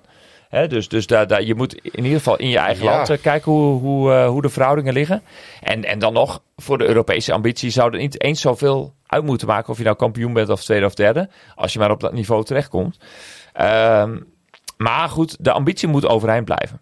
Hè, want binnen, binnen Nederland ehm, met je zijn er maar drie clubs die, die om, dat, om dat vuurtje heen dansen. Ja. Hè, dat zijn Den Bosch, Leiden en Donar. Nou, als je daarin afhaakt, ja, Ja, dan, dan, een heel klein beetje. dan werp je jezelf volgens mij veel verder Nou, achter. dat is ook wel grappig. Dat zegt, eh, dat zegt Bob natuurlijk Ja. ook een beetje tussen Ja, de, de zinnen door. Van ja, eh, en dat zegt hij heel vaak. En het is een soort van mantra van hem. Maar ik, het is een mantra waar ik eigenlijk alleen maar volledig achter kan staan. Hey, ja, Den Bosch. En dat is, ja, dat ook. Oh. Maar dat, dat, is, off, dat, dat is het mantra. We hebben elkaar nodig. Of we Ja, elkaar dat nou leuk zo. vinden of niet. dat zo. is ook zo. We hebben elkaar nodig. Maar eh, in, eh, datzelfde heb, eh, heb ik ook al, ik weet niet of per se in de podcast dat heel duidelijk gezegd heb, maar ook over de, de kleinere clubs. Vandaag Donar rood. heeft Apollo Amsterdam ook nodig. Ja, zeker, zeker. Want eh, Ja. zonder die kleine teams heb je geen Ja. competitie. En als Ja. je geen competitie hebt, is het überhaupt niet interessant om te gaan basketballen. Dus Ja. eh, je, hebt, je hebt iedereen keihard nodig. En je hebt eh, clubs met ambitie nodig aan de top die elkaar bestrijden. En je hebt die clubs aan de onderkant nodig om ervoor te zorgen dat En we je een hebben ook competitie kunt maken. heel goed nieuws in deze podcast. Hè? Want veel luisteraars zullen dat nog niet hebben meegekregen, want het is nog niet echt opgepikt. Alleen door een LinkedIn-bericht van LWD Basket uit Leeuwarden. Ja, die hebben hun begroting goedgekeurd gekregen. Ja, die hebben zelfs sterker nog een licentie gekregen voor het komend seizoen. Dus eh, in het seizoen eh 23, 24 is LWD Basket eh, actief Nou, zou leuk zijn als wij dat ook zijn. in de BNX League. Hey. Hey. maar we hebben een licentie al We hebben joh. licentie al. Weet ik, weet ik, weet zo- ik, weet ik, weet Oh, gaan we met zes man spelen? ik, weet Ja. ik. Het was, het was een beetje een grapje. Oh, hey, oh, eh, oh. ik, nou, ik, beginnen opnieuw. ik wil niet dat mensen, Laat maar gaan. dat mensen echt, echt, echt afhaken omdat het gewoon eh, te lang duurt. Ehm, Oh. hoe boeiend het ook is en hoe boeiend ik het ook vind. Maar je moet wel nog de tijd vinden om naar deze podcast te luisteren. Ik wil een stap maken naar de toekomst. Oh, het script komt weer eh, voorbij. Eh, waarbij eigenlijk nog, eh, nog twee vragen openstaan die we gaan beantwoorden voordat we deze podcast gaan afsluiten. Zodat mensen ook een klein beetje nu een soort van tijdlijn hebben. Vraag 1 is eigenlijk zometeen aan Yannick. Wat zou jij doen als je Draco Pasalic was? En vraag 2 is eh, eh, meer een beetje richting Bas. Eh, Hmm. Wat kunnen wij als supporters, schuine streep, eventueel ook supportersvereniging doen Ja. om, ja, om, om het tij mede te keren? Maar ik we ga er even heel snel over nadenken. we beginnen natuurlijk met het, met het ja, Ja. een van mijn favoriete termen. Altijd als ik Ja. NFL Ja. op woensdag maak, namelijk Vertel. het roster en player management. Roster and player management. What, what am I supposed to do? What am I supposed to do? Is een hele goede quote van Draco Paslic. Van diezelfde Donor Inside avond overigens. Ja, precies. Wat, eh, eh, wat, zou de, de, wat zou jij nu doen als jij in de grote schoenen van, eh, van Draco Ja. zou stappen? Nou, ik zou zo snel mogelijk mijn selectie op orde willen hebben. Want eh, ik denk dat je Europese ambitie, dat dat belangrijk is. En eh, Ehm, ondanks wat er in de Dagblad van het Noorden verscheen, dat we dus wat later de, de foreign players willen halen. Ik zou dat juist niet doen. Ik zou ervoor kiezen om zo snel mogelijk duidelijkheid te hebben eh, voor je coach en voor de spelers die je al wel onder contract hebt. Zo snel mogelijk een selectie op de, eh, op, been- de been te hebben en te zeggen, nou, hiermee gaan we het doen. Ehm, dan zou ik dus, dus dan heb je überhaupt al niet de optie om later uit een goedkope poeltje en weet ik veel het allemaal. Eh, dat klinkt allemaal heel erg leuk, namelijk, maar ik vind dat allemaal een beetje te onzeker. En ik hou van zekerheid. Dan zou ik alsnog gaan kijken hoe ik een goede negenmans rotatie op de been kan krijgen. Meerekenende dat we al vier spelers hebben. Daarvan moet nog één Nederlander erbij komen. Ehm, dat kun je ook oplossen met jeugdspelers. Maar ik zou wel één Nederlander nog erbij willen die ook daadwerkelijk speelt. Eh, ik denk dat dat nog het moeilijkste wordt. Want door die, vorm, eh, die, die, ja, die, die homegrown regel zijn Nederlandse spelers over het algemeen wel wat duurder geworden. Die hebben een hogere marktwaarde. Ehm, dus dat is het eerste waar je eigenlijk naar moet kijken.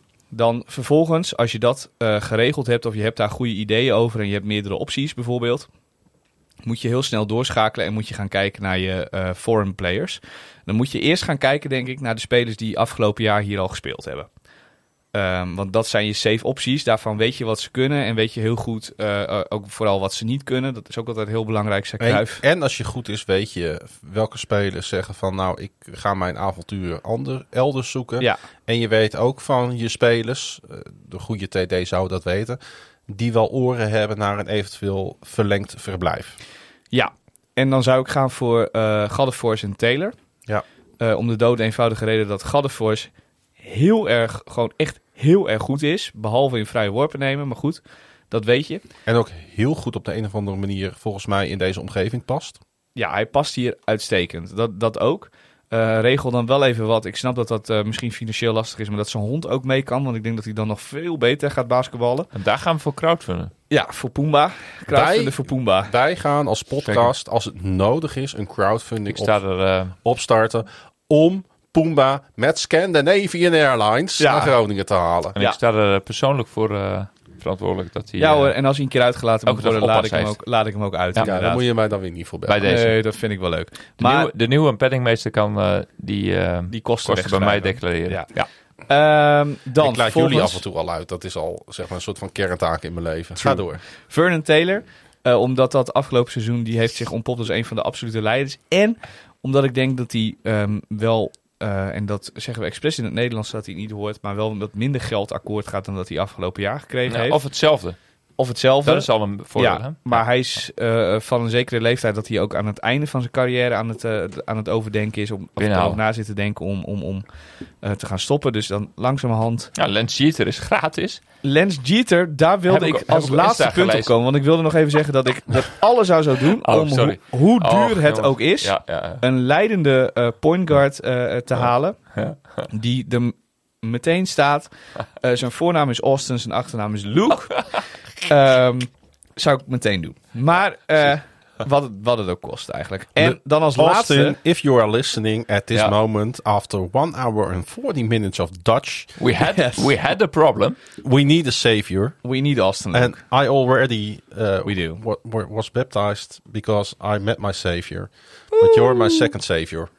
Wow. So Austin, please, if Drago doesn't call you, call Drago. Tell him, hey, in the podcast they said this and this, but all right. And, Um, and, and then we scrap the dog. And Yeah. then we will... Yeah, then we then the dog, then, then. Victor's dog stays at home, and then we start the crowdfunding for. Oh. But hey, because he's a dog as well, but then Well. with the W after If, the if it's necessary, I will become a dog guy. we are not talking in English for quite some while, and I'm going to continue that because the last Yeah. point is Mr. Lance Jeter, Ja. um, who Yeah. wants to play for free, and a free Lance Jeter is better than no player at all. Ik weet er alles van, want ik ben een freelancer. Nee, zou ik ook. Nee, Eh, sign him up. Ik Ja. zou Lance Jeter, als hij echt gratis wil spelen, Ja. zou ik dat Ja. gewoon doen. Ja, Al maybe- speelt hij vijf minuten per Maybe wedstrijd. Boeien. some a- airplane tickets en eh, Een beetje, en, wat, eh, een beetje wat ze in. Leeuwarden over, over Jason dachten. Ja, Ja, ja, ja. ja. En Oh, hij, oh. hij basketbalt gewoon nog niet op een hoog Jason, niveau. Oh, maar Jason. Jason Oh. Jason zou ook nog kunnen als je dat Oh. Echt heel graag wilt. Maar Oh. voor Jason zie ik meer een rol binnen de organisatie. Jason homegrown eh, Het inmiddels. schijnt namelijk dat we nog binnen het bestuur van Donar op dit moment op zoek zijn naar iemand die een zekere taak eh, weet te vervullen. Penningmeester. Ja, en misschien kunnen we dan wat andere mensen doorschuiven en dan kan Jason Ja. binnen het bestuur van Donar wat leuks gaan doen. Dan wordt Maar, een beetje eh, zelfreizend je uh, moet pakmeilig. Je, je kan heel veel mensen vragen voor penningmeester. Ja. Dat was ook niet, dat is niet wat ik zei. Ik zei je schuift wat andere mensen naar wat andere posities door. Ja. En dan creëer je ruimte Ja, binnen het bestuur voor Jason de Russo. Maar je moet mij niet vragen. nee, mij Nee? ook niet. Ik kan namelijk niet rekenen. Maar jij geeft in Wij ieder kunnen geval... niet met geld omgaan. Nee, maar jij nou, geeft dat wel, maar Wij ik kan niet Nou, rekenen. Wij geven namelijk veel te veel geld uit. Nee, Nee, dat is niet Nee, waar, want we geven het nog steeds uit. Ja. jij geeft in ieder geval het geld uit alsof het van jezelf is. Hey, Ja, en dat, dat, is een grote ja. British Airways is nog niet bij mij, heeft nog niet bij mij op de stoep gestaan om te vragen of ik- ik alsjeblieft mijn rekeningen wil Ik heb ze hoor. vandaag weer 300 euro afgemaakt. Ja, Oh, Echt wel. letterlijk. Voorschot. daar ga je alweer. Nee, ik, moest, ik had een vlucht nodig omdat ik 1 oktober eh, op Wembley moet zijn. Want hij heeft, let op, hij heeft per ongeluk kaartjes gekocht voor de Jacksonville Jaguars tegen de Hè. Atlanta Falcons. Atlanta Falcons. Per ongeluk. Hij heeft per ongeluk zijn creditcard laten autoriseren dat dat bedrag Oh, creditcard. Ik ja. dacht- Ja, ja. Ik dacht, waarom niet? Dacht Ai, ik. ja, ja, ja. Ja. Maar Het dat betekent wel ik- trouwens, nu al, weet je, daar hou ik dus nu al rekening mee, hè, dat ik maandag ehm 2 oktober, Ja. eh, ik, Ben ik vlieg om half acht van Londen naar Amsterdam, ben ik Kan- om half tien in Amsterdam. Kan de Ravens niet helemaal goed zien. Of een uur later zelfs, half negen. ja, ja. Nee, nee, de Doerse Radio maandagavond. Dan ben je gewoon weer terug. Ach, dan nemen we toch... Wij kunnen pas om half twee ga- kunnen we gaan opnemen die nacht. Ja, maar goed, dan nemen voor we... de mensen hun, nemen we eh, toch een keer gewoon op met informatie. Kees Bouma of, of wie dan ook die bij Dagblad wie? dan dienst heeft. Ja, die heeft dat artikel geschreven met Janne Stokroos. Ja. Maar wie het is, weet niemand. Nee, dat is flauw. Nee, Waarom is dat vlak? dat is gewoon een e- economische redacteur. Ja. Enorme economische redacteur. Ja, en, ik kan je, en ik kan economische jou redacteur. vertellen, ik kan jou vertellen, een uitstekende.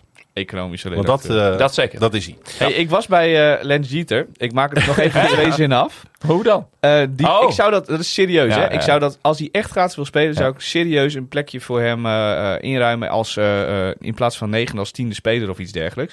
Want daar heb je, aan spelers die gratis hier willen spelen, heb je niets te verliezen. Zeker niet als ze ervaren, ervaren krachten zijn en weten wat dat betekent. Dat zou ook wel dat zware spelen. zijn voor de League. De General. De General is absoluut een bezienswaardigheid. Maar Tegen Apollo. En dan als laatste wil Oh. ik nogmaals even benadrukken en op het hart drukken van iedereen die bij Donar over de selectieopbouw gaat.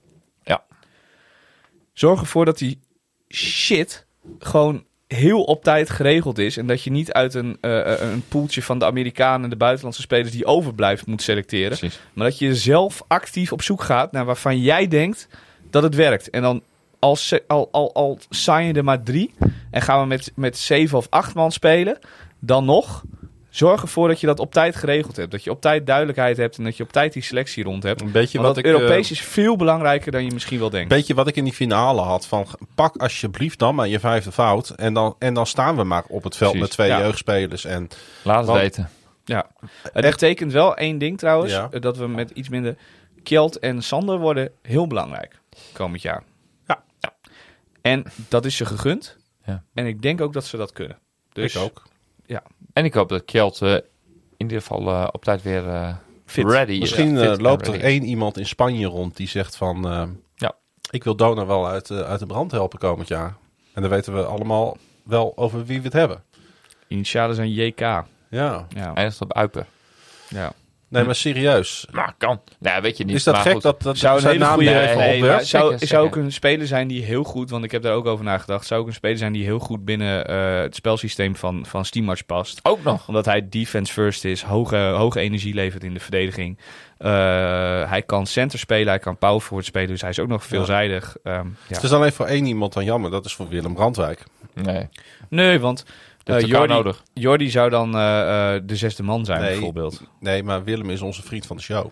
Oh ja, nee, en dan is er nog een grotere vriend van de Ja. show. Zeg. Ja, maar En Iedereen- Willem is een publiekslieveling. Ja, Oh. iedereen die ooit, nee, maar iedereen die ooit gast ja, geweest is, is vriend van de show. Ja, ook Bob van Ehm, Oosterhout. En, Vaste maar luisteraar. maar jongens, als, jongens als Willem en Jordi hebben een plek in ons hart. En dat is wat anders.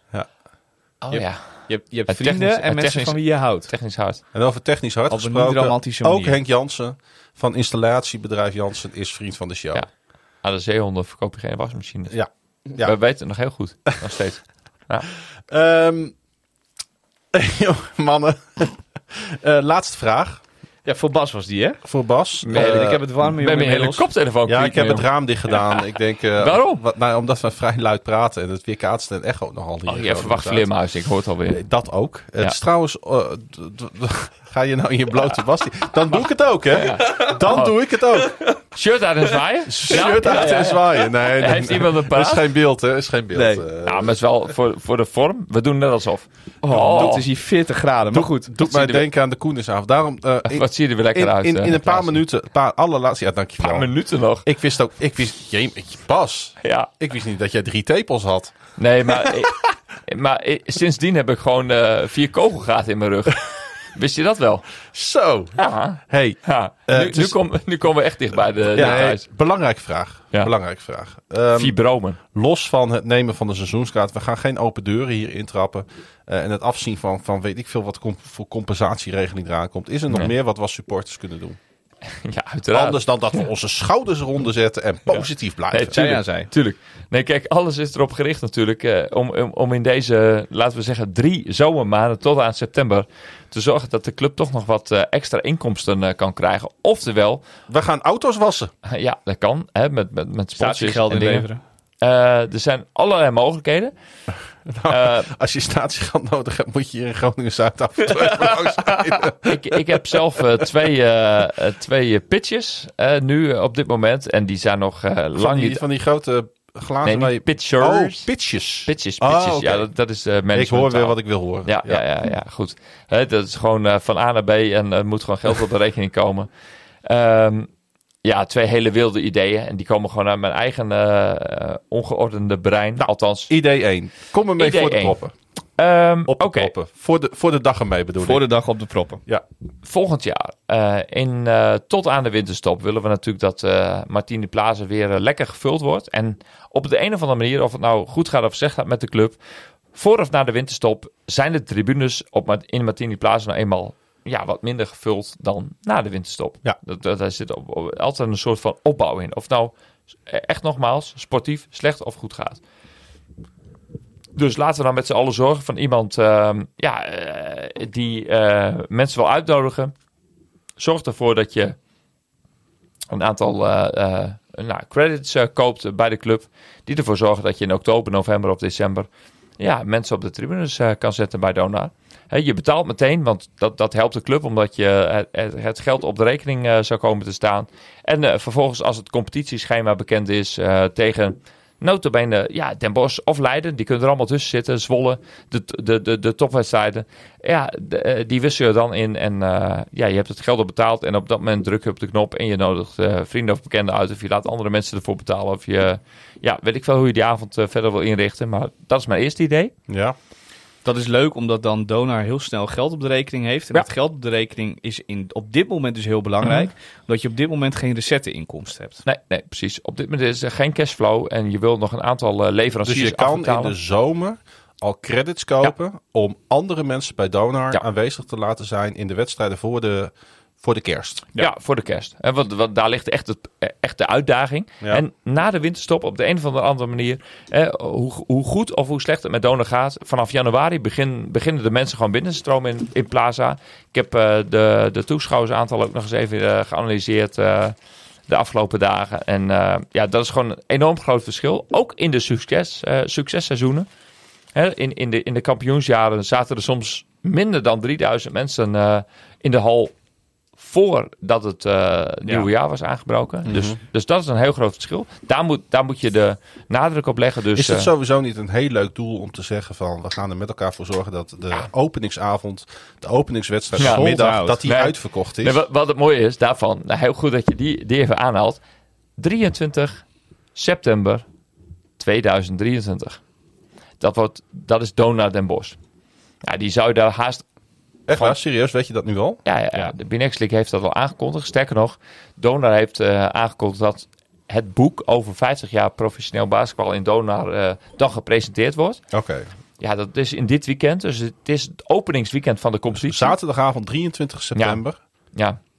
We zitten nog... eh, Donar Den Bosch. Ik zou zeggen, gooi de kaartverkoop nu open.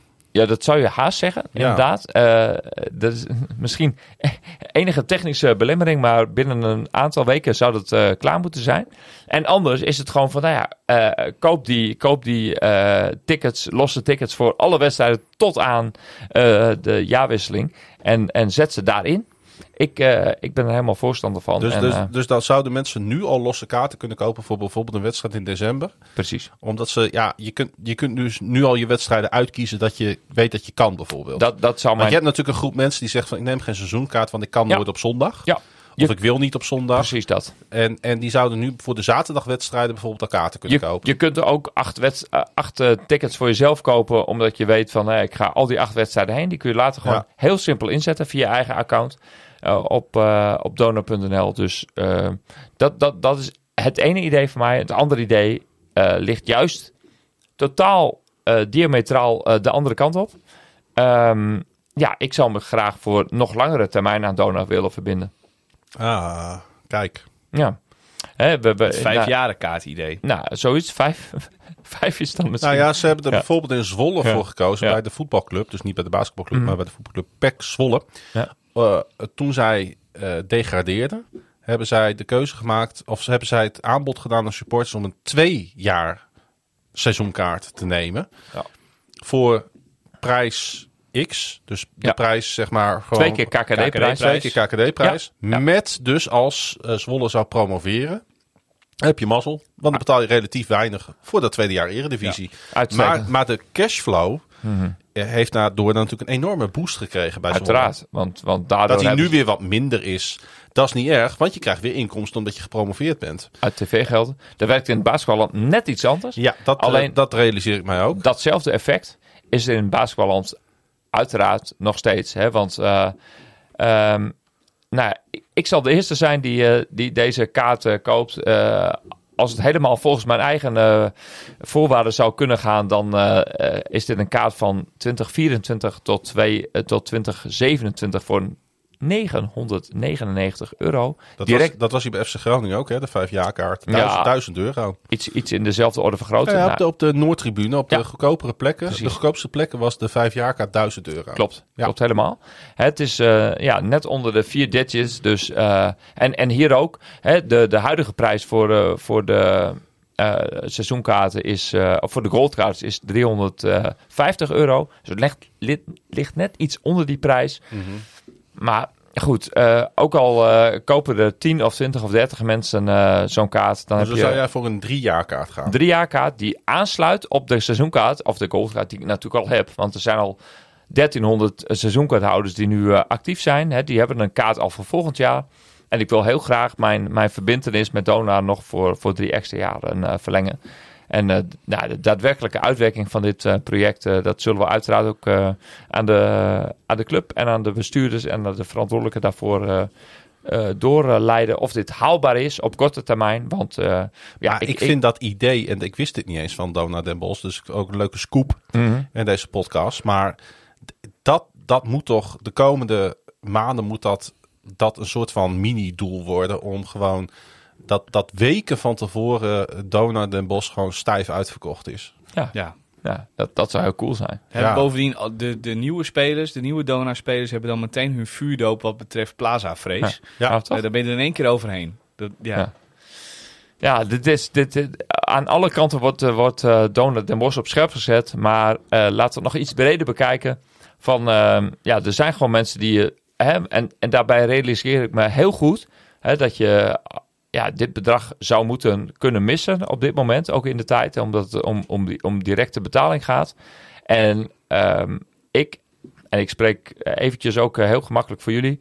dat iedereen die eh, nou ja, het geld niet zo makkelijk kan missen, eh, net zo welkom is om zijn of haar kleine bijdrage hè, eh, kan leveren om, om wel gewoon aanwezig te zijn. Om, of om één kaart te kopen voor Donald Den Bos. Of op een andere manier eh, van, van, van dienst te kunnen zijn. Nou, dan Nou. moeten dus ook voor, voor Dona Den Bos die, die credits moeten worden ingezet, Ja, eh, ja, precies. ingesteld. Ja. Precies.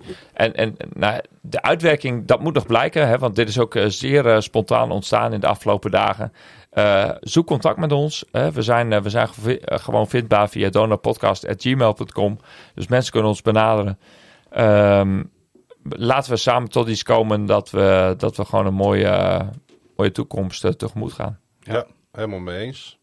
Heb je nog iets aan toe te voegen, Janiek?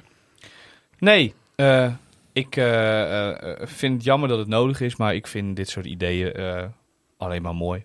Ik vind het ook nogal creatief bedacht, eerlijk gezegd. Ja. Oh, heel grappig. Er is alleen één probleem, Bas. Ja, dank je. Ja, jij moet werken die avond. Oh, weet je nu al? Ja. Hij, Nou, hij heeft je ingeroosterd. september al... eh, Ja, hij heeft je ingeroosterd. Ik geloof dat we op zoek zijn naar nog een zevende man. Dus, ja, eh, die... eh, en, en ook al moet ik werken, dan kan ik hier verslag van doen. Want dit is een uniek moment voor de Nederlandse basketbalhistorie en, en de Binex League. was een eh, grapje hoor, dit. Oh. Ik vond het wel leuk om even te zeggen. Lekker joh. Ik ben vrij. Ja hoor, ja hoor. Ik kan. Jij wel. Ja. hey, eh, mannen. Hey eh, ho, let's go. we zijn Ja. echt, eh, echt nu aan het einde van deze podcast Oh. gekomen met eh, gelukkig een positieve Och, noot. meiden. Het is eh één minuut over drie en we zijn aan het einde van de podcast. En wel Ja. een record. Ik moet morgen ook gewoon, gewoon weer werken, dus eh, het is echt mooi geweest. Ehm, eh, ja, ik zou zeggen, als je wil reageren op deze aflevering, doe dat dan of in de Telegram groep eh, eh, waar je wellicht lid van bent, of eh, via Twitter, Facebook of Instagram. En dat mag altijd. In de tussentijd eh, kan je ons natuurlijk volgen op Twitter. Yannick via het Yannick Masson, N, dubbel S. Bas via het Donut 2014. Mij via het Klaasje A, dubbel S, dubbel N. Doerse Radio is op Twitter, Facebook, Instagram te volgen via het Podcast. En je kan je op deze podcast abonneren via Transistor, Spotify, Google Podcast, Apple Podcast. Luister je via Apple Podcast. Laat ook even een leuke recensie achter. Doerse Radio is een productie van KVM Media. Volg via het KVM Media. Neem een kijkje op kvmmedia.nl. En steun ons via onze petje.af pagina. En eh, doe je dat niet, nou ja, schenk je geld dan aan de club. De link vind je in de show notes en op social media. Dit was seizoen 3, aflevering 42 van de Rooster Radio. En ook, eh, ja, ze zijn er weer. De barre tijden. Wij blijven het roepen. Busje komt zo. Oh nee, eh, tot Dodar.